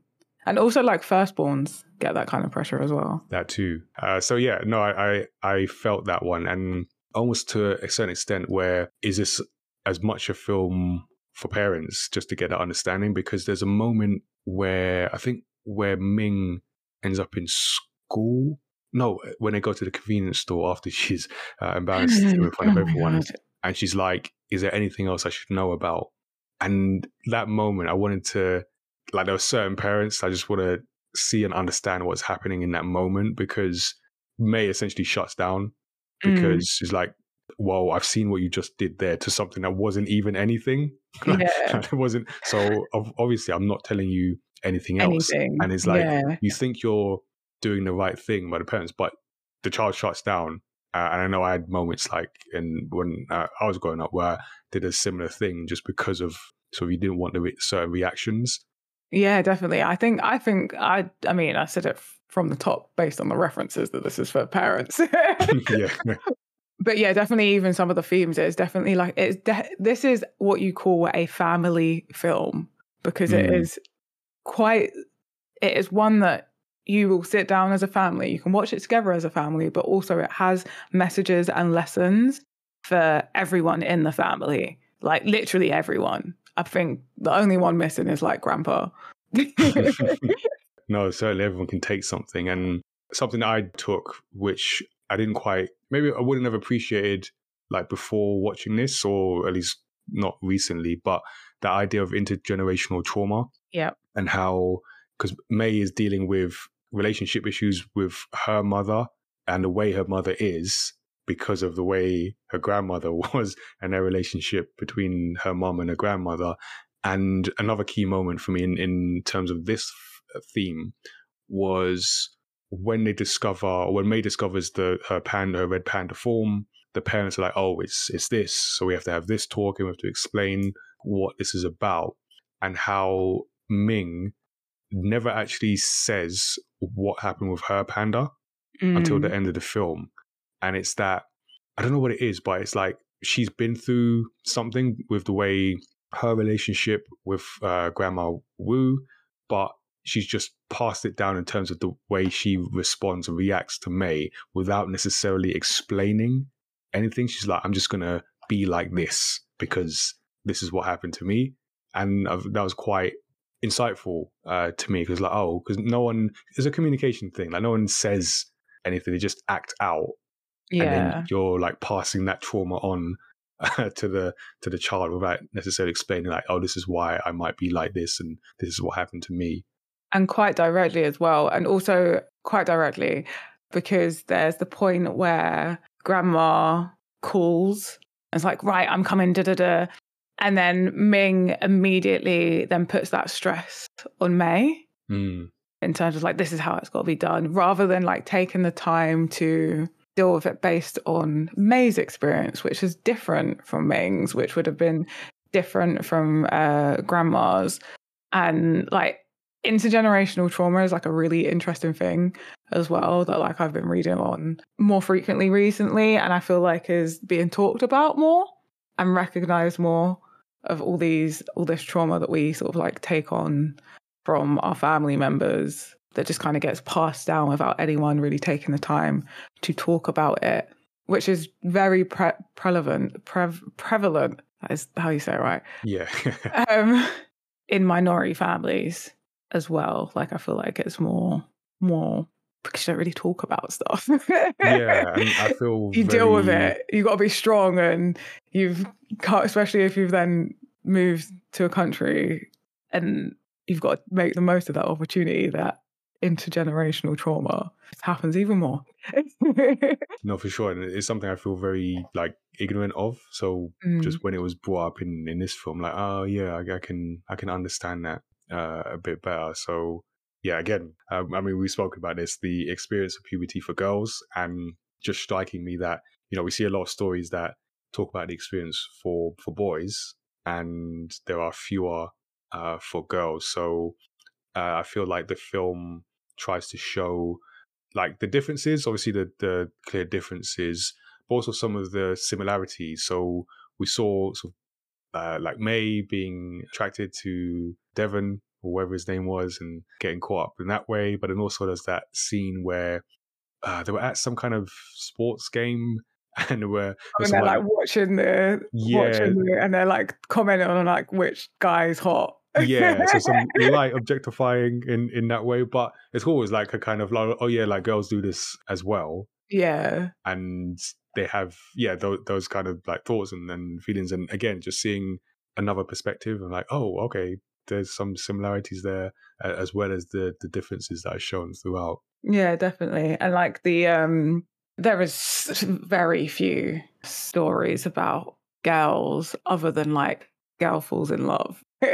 Yeah, That's yeah, like the the general is like it's it's always a a story about a girl being attracted to a guy when it comes to like girls' experiences.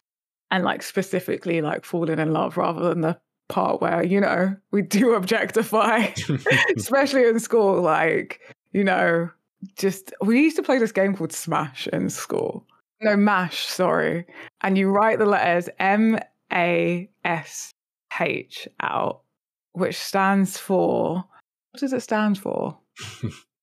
I don't know, but you put the name, the four names of guys that you like, four places to live, four job roles, and like number of kids or something. oh wow, it's like a whole band.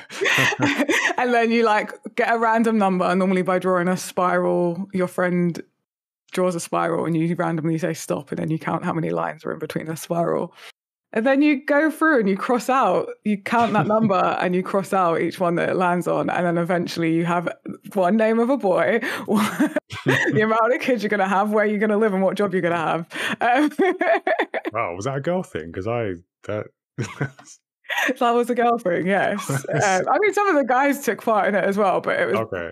it's mainly a a girl thing. That's, a, that's that's like that's a lot of future planning and like okay. I mean, how many classes in secondary school did you pay attention in? Fair point. Um, This is I, just I what tried. we done. It wasn't, it wasn't great, but yeah, I, tr- Yeah, I tried um, to. that was our distraction. Yeah, and like, I mean, I had a crush on a new guy like every week, essentially. Yeah, yeah, but I, I think So- there for boys again to the point of like simpler, just like is more of a straight line yeah. thing. So yeah, So it's like that similarity is always there, and I think I think we just forget. But the theme that you didn't notice that I did was the different personalities yes, representing different moods. Which maybe it's because I experience periods, Yeah, and so these probably easier for you to spot. yeah. So like obviously, um, for women, like we're very very aware of our moods. I Mm. feel like men are less aware of their changing moods. Yeah, in I've general. to be honest, really become aware of it since like 2020 in a big way. But yeah, but and and especially like your moods when you're on your period. So Mei is kind of like everyone in one. She doesn't have a specific emotion that's strongly attached to her. Okay, so she's like the everyday. Yeah.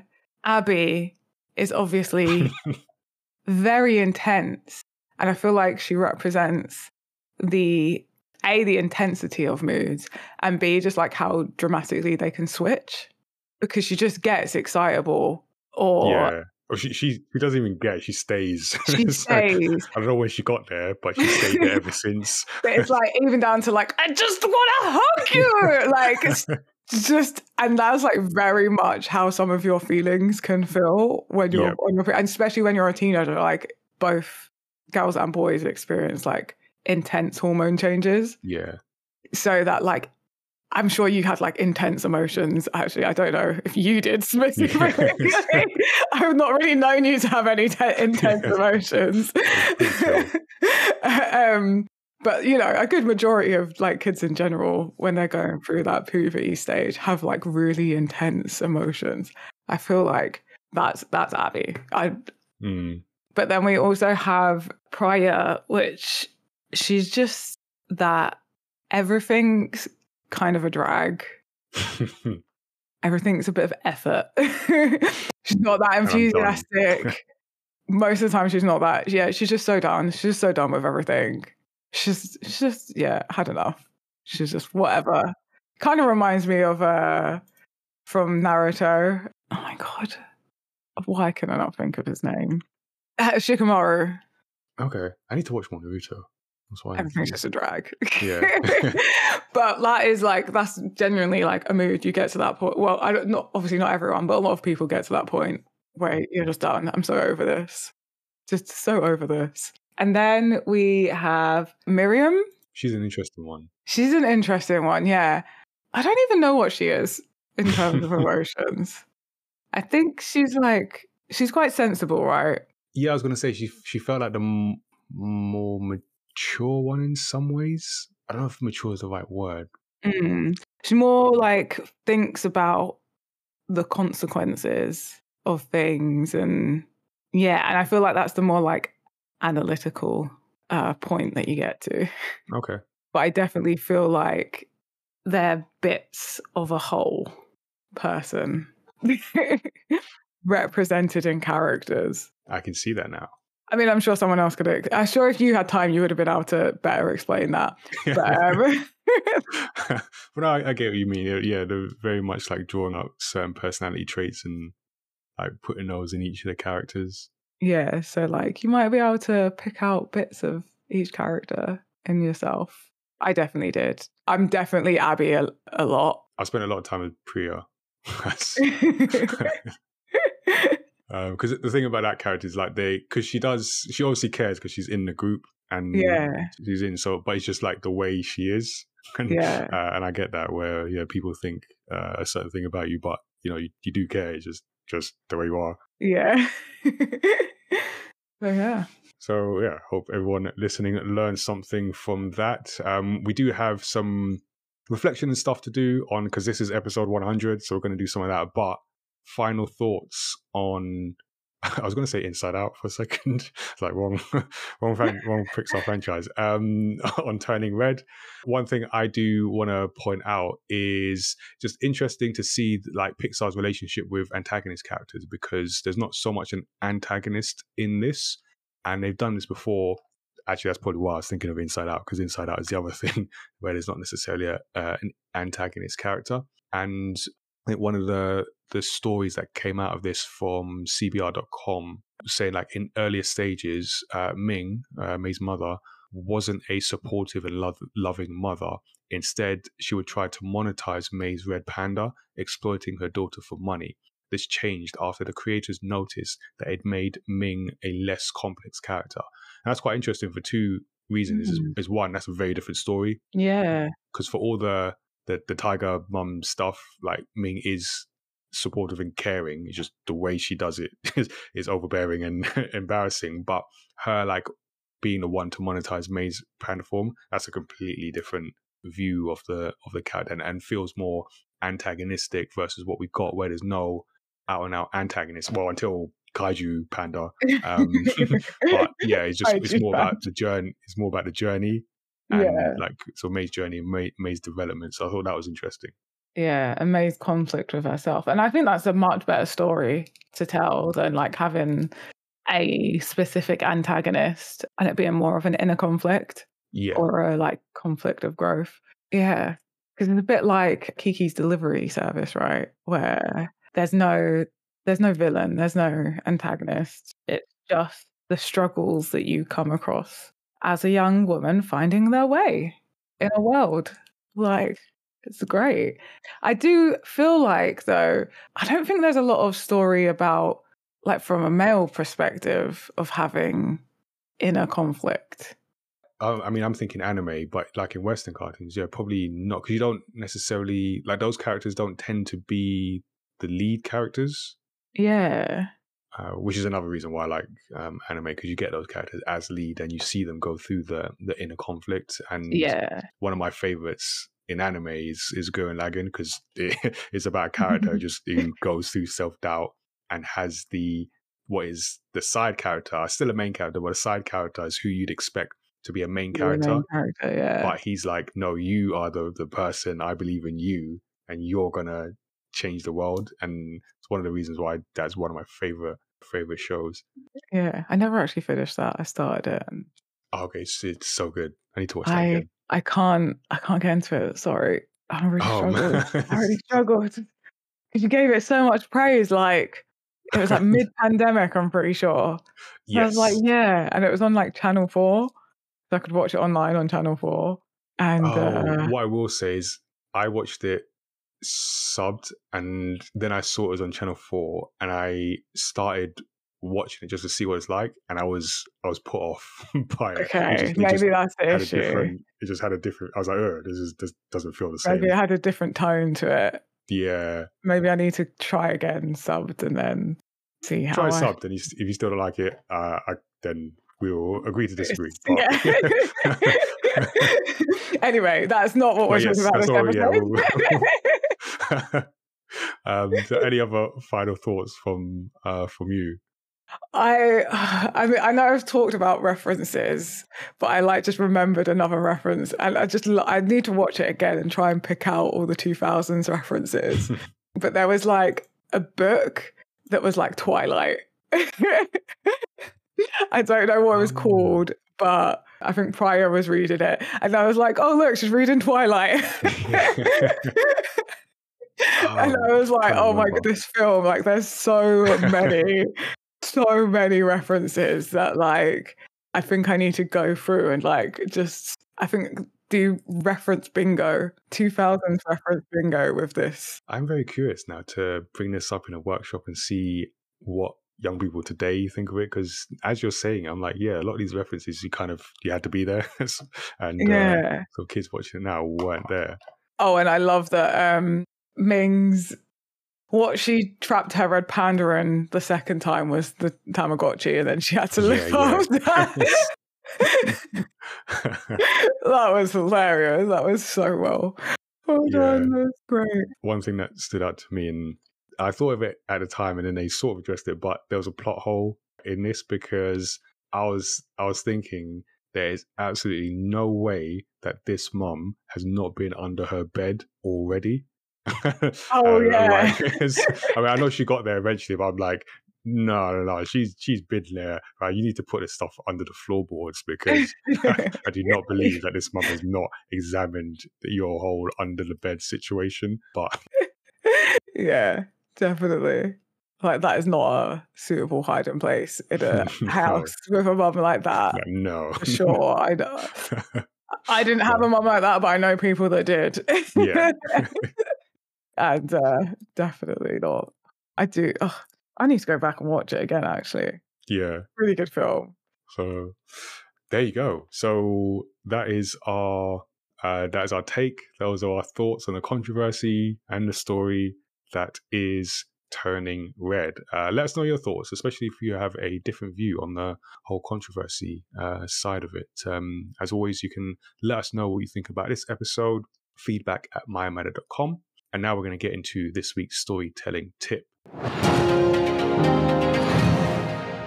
Each time we do a deep dive on the podcast, I like to pull out a storytelling tip for others to consider when making their stories. This is a consideration from someone who also creates stories and likes to learn from the techniques or mistakes of others. So, for today's episode, I wanted to discuss low stakes with big meaning because this is a tip about keeping your audience engaged. So, stakes in a story is keeping them engaged over the course of the narrative. But what I liked about Turning Red is that those stakes don't need to be world ending to be meaningful. In general, let's look at creating stakes for a story. The key for creating high impactful stakes in your story is about creating compelling characters and strong themes. So stakes are only really important as they relate to your character's journey, and I would also add to your narrative themes. So with your characters, it's about having an outcome where something important is at risk. So this means identifying what your protagonist wants, how they plan to achieve it, and why they want to achieve their goal. So in Turning Red, we see Mei's goal is to make it to her first concert and see Four Town with her friends. But this isn't just about going to a concert. In her own words, it's about becoming a woman and gaining a measure of independence from her mother. So the director, Domee Shi, acknowledged this and said, It just feels right that Mei's ultimate goal in the movie was not to save the world, but to go to her first concert with her best friends that felt so 13 and so character specific and perfect. And I agree with that. So, in the grand scheme of things, missing out on a concert is not a big deal. The world will continue to turn whether she's there or not. But to our protagonist, Mei, it's everything. And the story puts in the work to set up the meaning of the concert to Mei and her friends. And in the process, gets us, the audience, to invest in the outcome of her efforts to attend the show. We know what it means to her and we know why it's important to her. So, for example, The Dark Knight is an excellent case of low stakes with profound meaning. Uh, I've spoken about this before. Go back to episode 23. Uh, the third act of this film boils down to game theory with the prisoner's dilemma, uh, where we see the Joker rig two boats that are leaving Gotham City with explosive and gives the passengers on each boat the trigger for the other.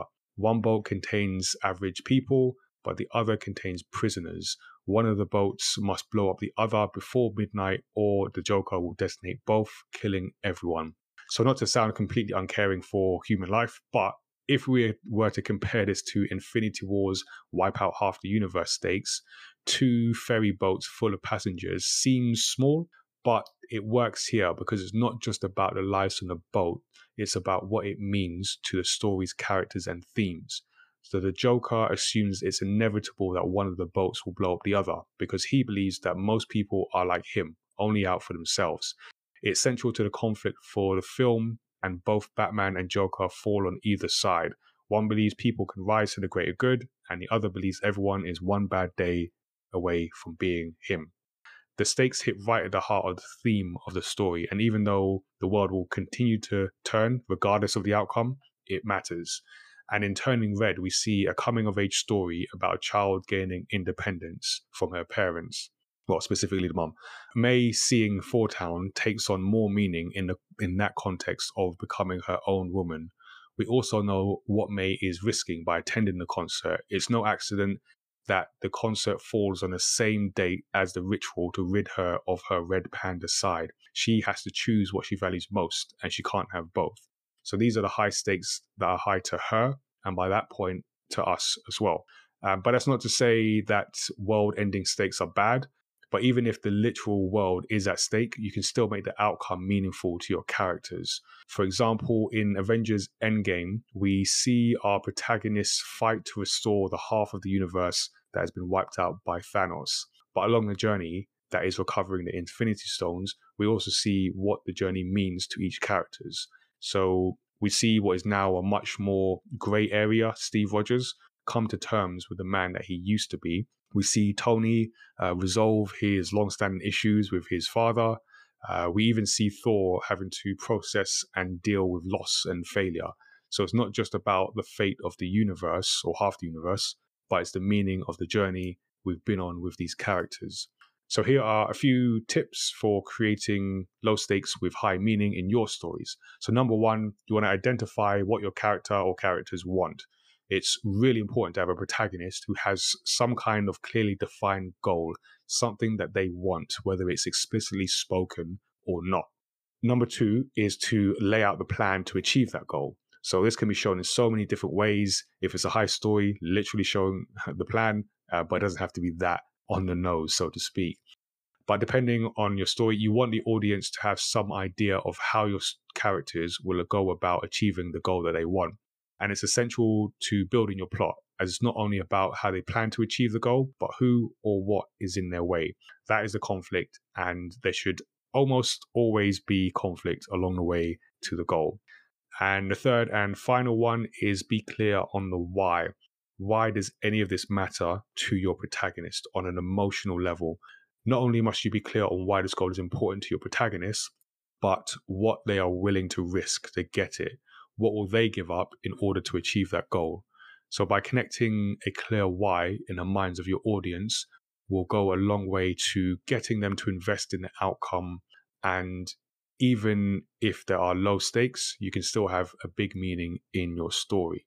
That's the tip for this episode. You can send us what your thoughts, your feedback, and your tips, and we'll read them out on the show. So whether it's a comic, a manga, game, book, or something else, you can send them across to feedback at myamatter.com or join the Discord and let us know there. Right. So before we end this episode, that is episode 100, we're going to do a bit of 100. reflection on the past 99 episodes. So let's do that. I don't know. Well, I mean, this is the first 100 episodes we've done, so I don't know how this is supposed to go. But what I thought uh, I would do is just quickly recap some highlights. So I'll put like a list of highlights and then yeah, you just share your thoughts. I don't know how we do this, but uh, I do want to point out. So I mentioned at the very beginning, you heard me and Lau start off a show that was never released. Our first official podcast episode uh, was in 2019, where we talked about the Avengers Endgame film. So had a discussion about that. We then had so that was in May 2019. In June, we had Tazzy on as a guest where we talked more MCU. So uh, mm. yeah, we had Tazzy on. Then quickly after, we swapped out Lau and got in Tazzy, who became. I was just so good so on good. that episode. Like, Lau, you're out. um, no, so in in between that period, uh, Lau stepped down from being an active part of of Maya Matter. So uh, I was just, I think I was saying this to Tazzy earlier that there was a point where I didn't want to be the host of the. I specifically didn't want to be the host. I wanted Lau to be the host, partly because it was his idea, but also I just felt like I preferred to be in the background, relatively speaking. And then and then he left. I was like, oh well, now I've got to host this thing, but I need someone else. I'll set you up there. he really did. It's like lasted two episodes. It's like I'm out. Like thanks, Lau. So Tazzy became host in August of 2019. In October of that year, we had our first gaming roundtable episode in December of that year, we had our first live uh, episode. And when I say live, I don't mean live stream, that's coming. Our first in person. So we wanted to do yeah. an in person event. The event side didn't happen, but we still got together, recorded a live episode. Oh my God, we had so much fun recording that live episode yeah, yeah. as well. like, we, we spent a in... long time. That was a long yeah. day. We thought it would be quick and we just like hung it out. It was like a social event. Like yeah. we were literally crying with laughter at points. yeah, it's so funny. I also wanted to comment on the first episode that I was co-host was Toy Story. Toy Story, which is also a Pixar yeah, Disney Pixar. movie. Yeah. and we had an existential crisis. yes. First of uh, first of a few, I think. Yep, we had our first existential crisis. Uh, that's also in the timeline. Just what is life? What is it all about? Uh, and why are we here? What are we even doing? So, yeah, that was Tazzy's first, first episode. Um, setting the scene in uh, March of 2020. We had our first episode of the pandemic, which was actually on the day the UK went into lockdown. So the 21st, 23rd, sorry, of March. We also had our first interview episode on that day as well. So, uh, boy, how how little did we know? We thought that would be done by summer. Um, we moved back to normal, but here we are. In April of 2020, we had our, I guess, what kind of became our first crossover thing collaboration. so we uh, invited Greg Driver from Ace Comicals to talk about The Dark Knight, and then went on the Ace Comicals podcast to talk about oh, I can't remember which Batman comic, but uh, as he looks over on his shelf, by Batman comic. And then we've done that uh, a couple of times now. So we've done it with um, Eternals, and then we've been on their show as well. So that was cool. Uh, high point for me was uh, August of 2020, where we spoke about Avatar: The Last Airbender. It was a fantastic moment with uh, Erin Angiolini. Uh, low point for Tazzy is September, when we talked about Ready Player One. Um, so yeah, we had uh, there's been ups and downs uh, on the show. December of 2020, we had our first podcast live stream on Twitch, and also in that month, our first wrapped episode where Tazzy and I wrapped up our uh, favorite stories of the year, and we learned, if we didn't know already, that Tazzy hates picking favorites, which is why we did it again every year. Yeah, it's the first time Nigel decided to torture me. Yes, not last. In February of 2021, we rebranded. So we got some proper graphics done. We got some, I think we got some music done at the same time. And yeah, we were kind of on our way. We had like a full season behind us, season three. Uh, and in that season, I mean, there's a bunch of things, but one of the highlights for me was uh, getting to interview Bob Cheshire, who's a concept artist for Marvel um, or Disney. So he does like, I think, Star Wars stuff and other things as well. What was also cool uh, about Bob, and maybe he's watching or listening now, is that he actually listens uh, to the show, which is is not a prerequisite for guests, but uh, appreciated. So like um, every so often we get like messages from Bob that he's listening, and I always want to say like, you know, you don't have to, but hey, um, it's his we choice. so appreciate it. Yeah. We appreciate it. We uh, Bob. appreciate that you think we're good enough to spend time listening to us. And that goes for everyone that listens to the podcast, not just Bob. Yeah, yeah. No, it, you know, it's, it's surprising. I shouldn't say surprising because that's kind of why we do this thing for, for people to listen. But when people say, "Hey, I listened to the episode," I'm like, "Oh, okay, cool." like there's, a, there's still an element of surprise there that you actually listen to it. But yeah. uh, yeah, thank you. I mean, we've done there's a bunch of highlights from season three, and we're now into season four. Um, but yeah, no, thank you to everyone for for listening to us for a hundred episodes. Technically, a hundred plus, but a bunch of those have been like rewind episodes, so a uh, hundred numbered episodes. Woo. I can't believe that it's it's a hundred episodes or ninety six for me. yeah, we'll get you to 100. um, so, any highlights for you? Definitely live, die, repeat.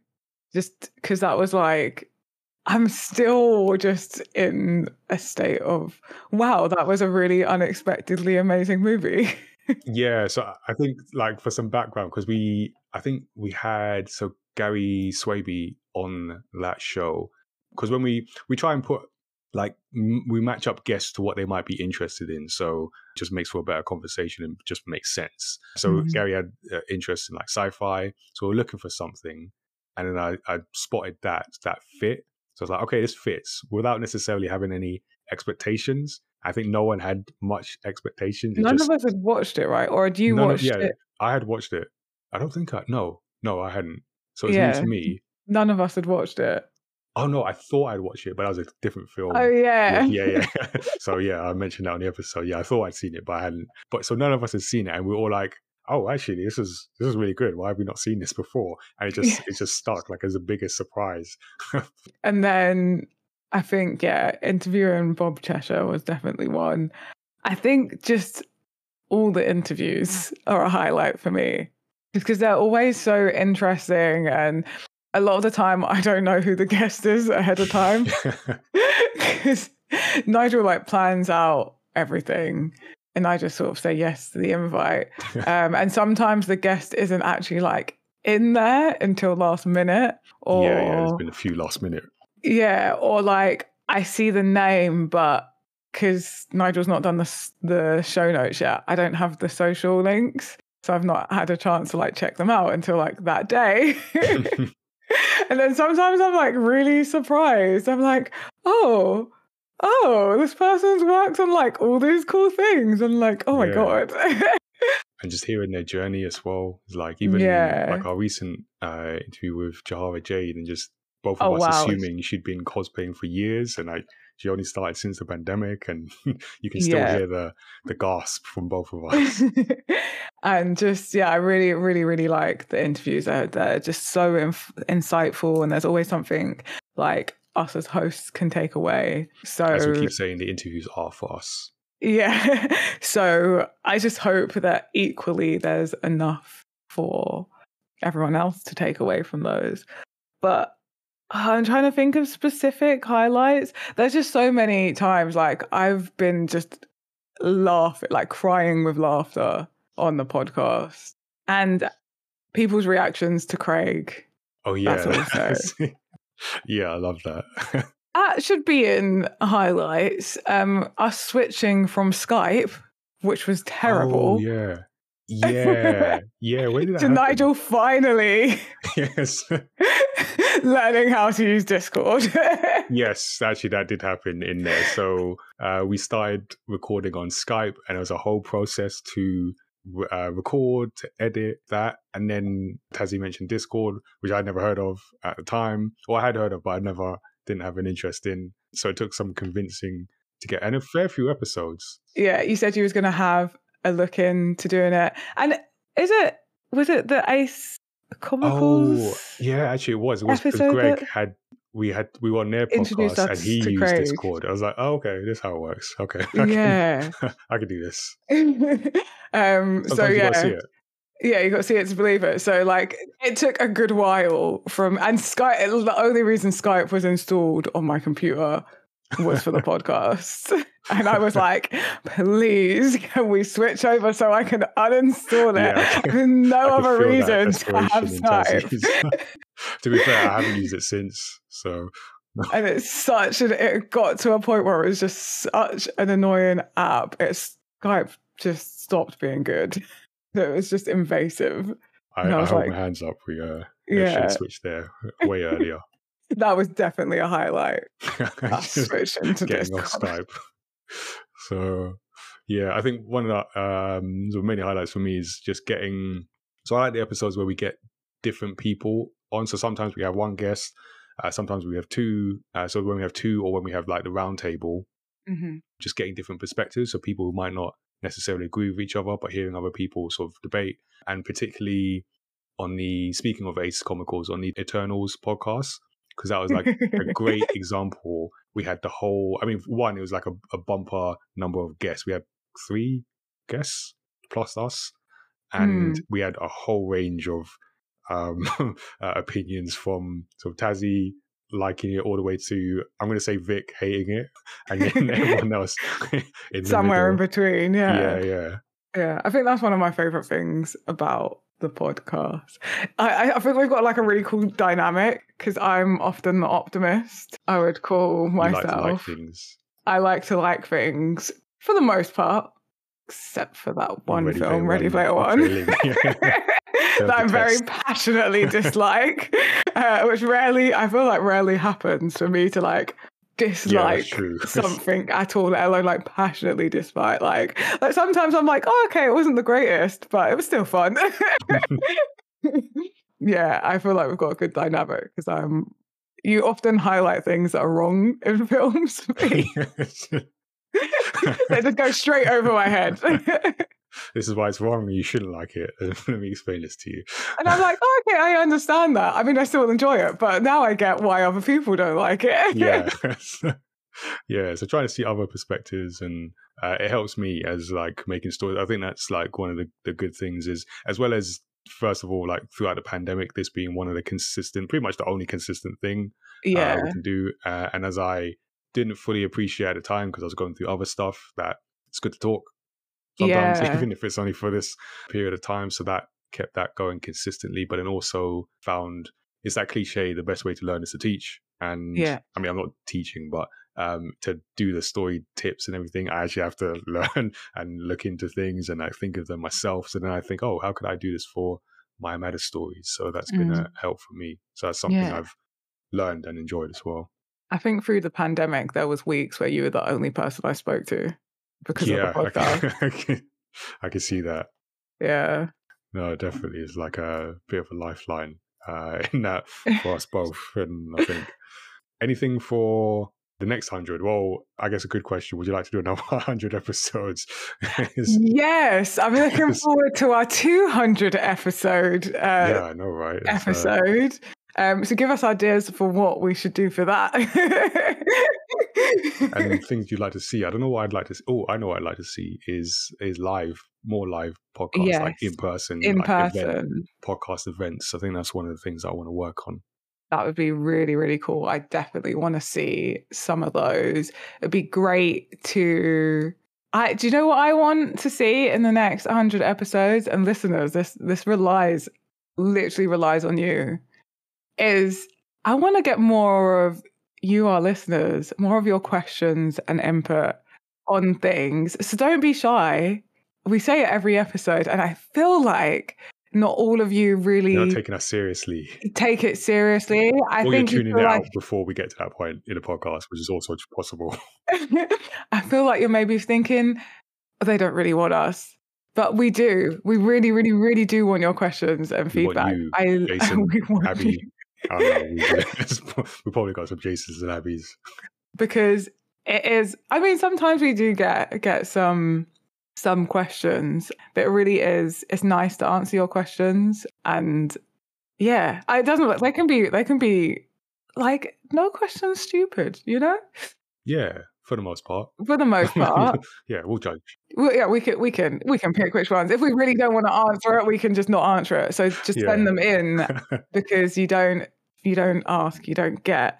And even just like comments on previous shows, you can send us in and we can um we can go back on something because obviously you're when you're listening to this to each episode, we've already spoken about a preview of whatever. But you can you can still ask us a question and we can yeah, yeah, we, can can throw happily go back. Yeah, yeah, I think yeah, definitely getting more feedback from people, hearing what people think um, about the stories that we discuss, um, about the episodes in general. Yes, let us know. Definitely don't be shy about sending us your comments, your questions.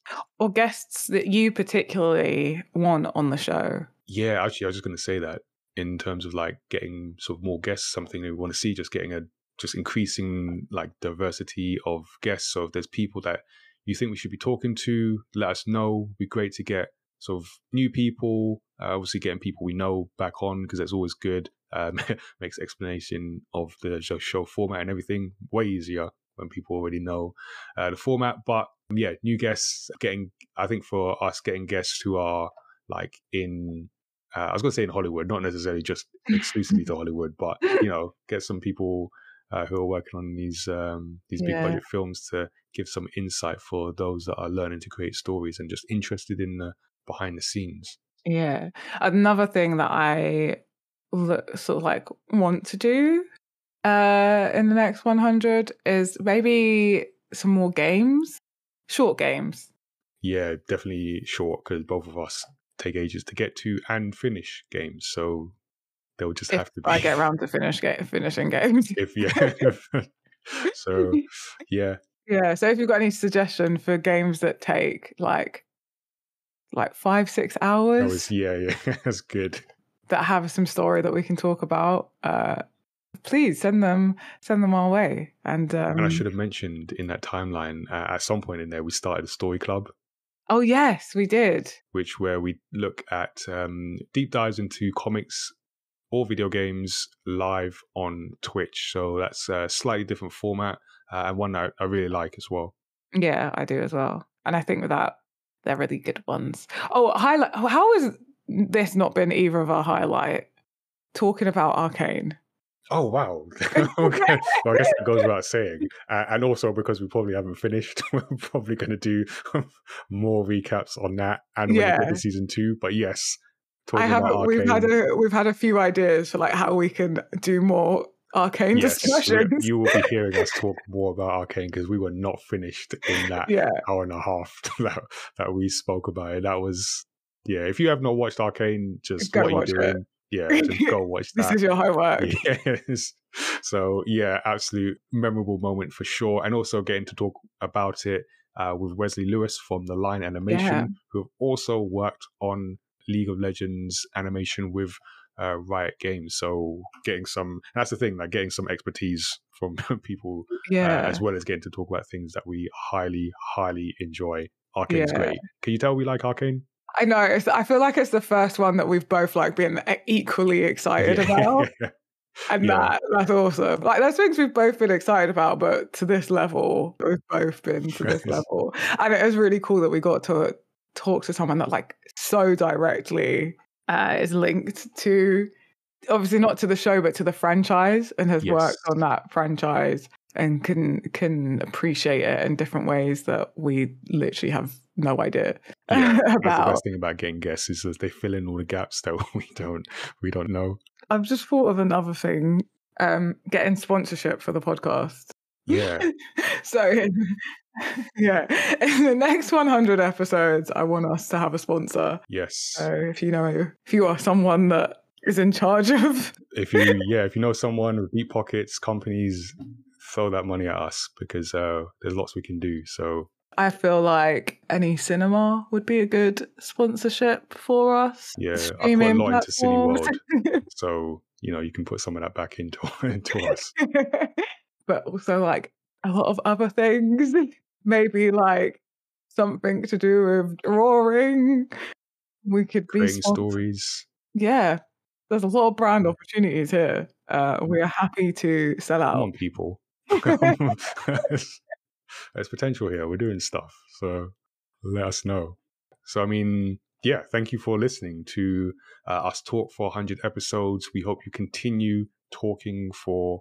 Wait, talking? No, we do the talking. Listening. We do you the do talking. listening. There we go. We know how this works. Um, we'll, we'll we'll work that out in the next hundred. But yeah, um, so get in touch. Let us know what you think. Subscribe. Do all those things. Send us your feedback. We have Twitter. We have Instagram, all our social media. We have our Discord. Uh, we have email feedback at mymatter.com. No guests. So just again to say thank you to everyone for uh, 100 episodes. Also, thank you to, we had some messages uh, from past guests on so congratulating us on 100 episodes. We'll add those into what is already a bumper episode, but we'll add another 10 minutes of that onto the end of this episode. So stick around for that. But otherwise, if you have enjoyed us talk, and again, I've said this before, but if you've got to this point, you must like something about it. Make sure you are subscribed to the podcast so you can catch the next 100. Give us a five star rating and review wherever you're able to do that, because that helps us reach more listeners. And that's definitely one of the things that we want to get to in the next 100 is just like increase the number of people who are listening to our story discussions and also increase the number of people who are reading my matter stories. So we have We Make Manga, just in case you weren't aware, um, and we have a number of titles on our website, including the latest release, Series Through the Fog. We also have an incoming, uh, at some point this year, a new story featuring Tazzy's character in the My Matter universe. So we're going to be speaking more about that in the coming weeks and months for sure. Uh, if you are into your gaming, join the Discord and check out the Studio 77 membership. We do gamepad events um, that are free to watch on Twitch and then we also have uh, monthly meetups and games nights with Studio 77 members. So you can consider becoming a member and you get exclusive access to those events and content uh, from the My Matter universe.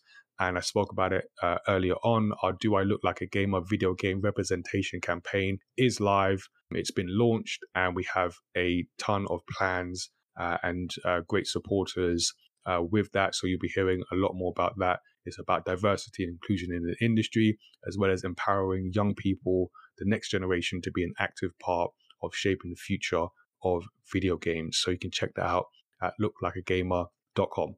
And uh, we'll continue to release episodes on Thursdays that include creator interviews, video game discussions, and deep dives into stories across pop culture. You can always get in touch, give us a shout directly. Our email address is feedback at mymatter.com and our website with links to subscribe is mymatter.com slash story x story. So thank you again for tuning in. And until next time, uh, stay safe. Uh, and like Abby, we will continue to keep this locked on 11 for the next 100 episodes. So um, we'll speak to you all again soon. Take care, everyone. Hi everyone, this is Lau, and we also have Nigel from Mayameda. And this is basically our very first two person podcast. We've done a few others, update type podcast things on Patreon, but uh, we've decided to kind of step it up a little bit and have us both on So we actually normally have this chat every month or so where we would talk about story. However, that just finished. So we're going to now talk about a few other things for this particular discussion. It's like a bonus episode of Yeah. one that never actually came out.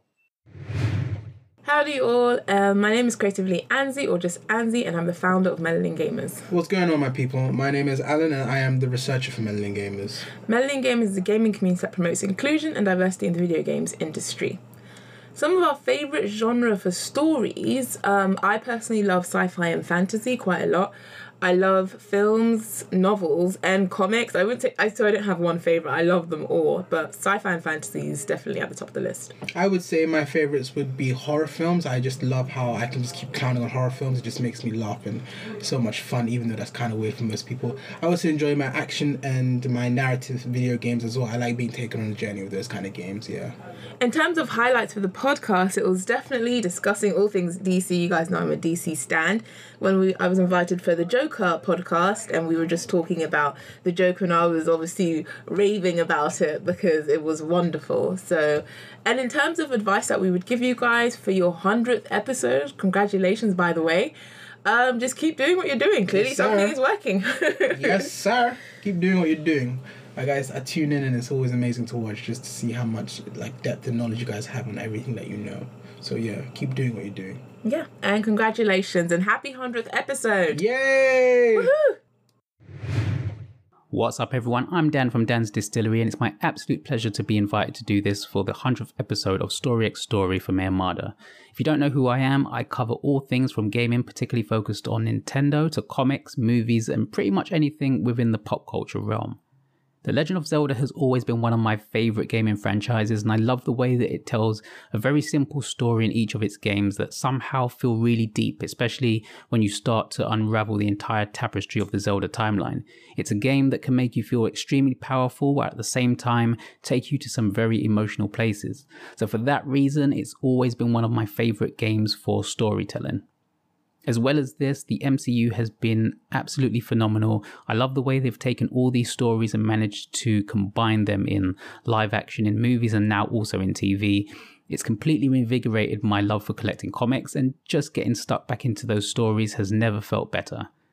I think one of my highlights for being on this podcast, I believe, was just before the PS5 and Xbox Series consoles were released, and just talking with everyone about the next generation of gaming was a great thing to be a part of. Hearing everyone's thoughts and opinions, it was just really great space to be in. So here's to another 100 episodes of Story X Story. Keep doing what you're doing because it's the best. Hello, my Armada crew. Um, I'm Tom, the community manager for Into Games. I help our community of fledgling game developers along in their journey into the games industry. My favourite medium of storytelling is, of course, games, uh, specifically horror games. There's something so immersive in playing a horror game compared to watching a film, and they allow the player to explore an emergent narrative all of their own. Can you tell I'm reading from a script? Um, I really love the Story X Story podcast, not only for being a fun, entertaining podcast with a diverse range of hosts from all different backgrounds, but also because of the quality breakdown of fiction you discuss. Um, my favourite moment working with you guys was the whole Naruto rant that ended up being cut from the episode I was on. Um, don't worry about it, it was so awkward. I can totally see why it was cut, but it was just a really enjoyable experience working with you guys. So, um, yeah, congratulations, and here's to another 100 episodes. Good luck, everyone. Hi, I'm Gary Swaby, and I'm a writer and video games and literature journalist. My favorite genre medium for stories. It's quite difficult for me to say what my favorite genre medium is, and uh, cause, cause what I'm into changes like with my inspirations usually. But people know me for being very into role playing video games and uh, fantasy books, sci-fi books, you know, that sort of thing. Um, I do love a good manga also. And I, I like the kind of manga that messes you up psychologically.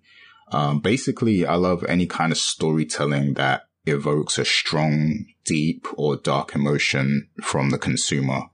Um, so, you know, any, any like, you know, medium, whether it's films, books, games, I'm just into a good story at the end of the day.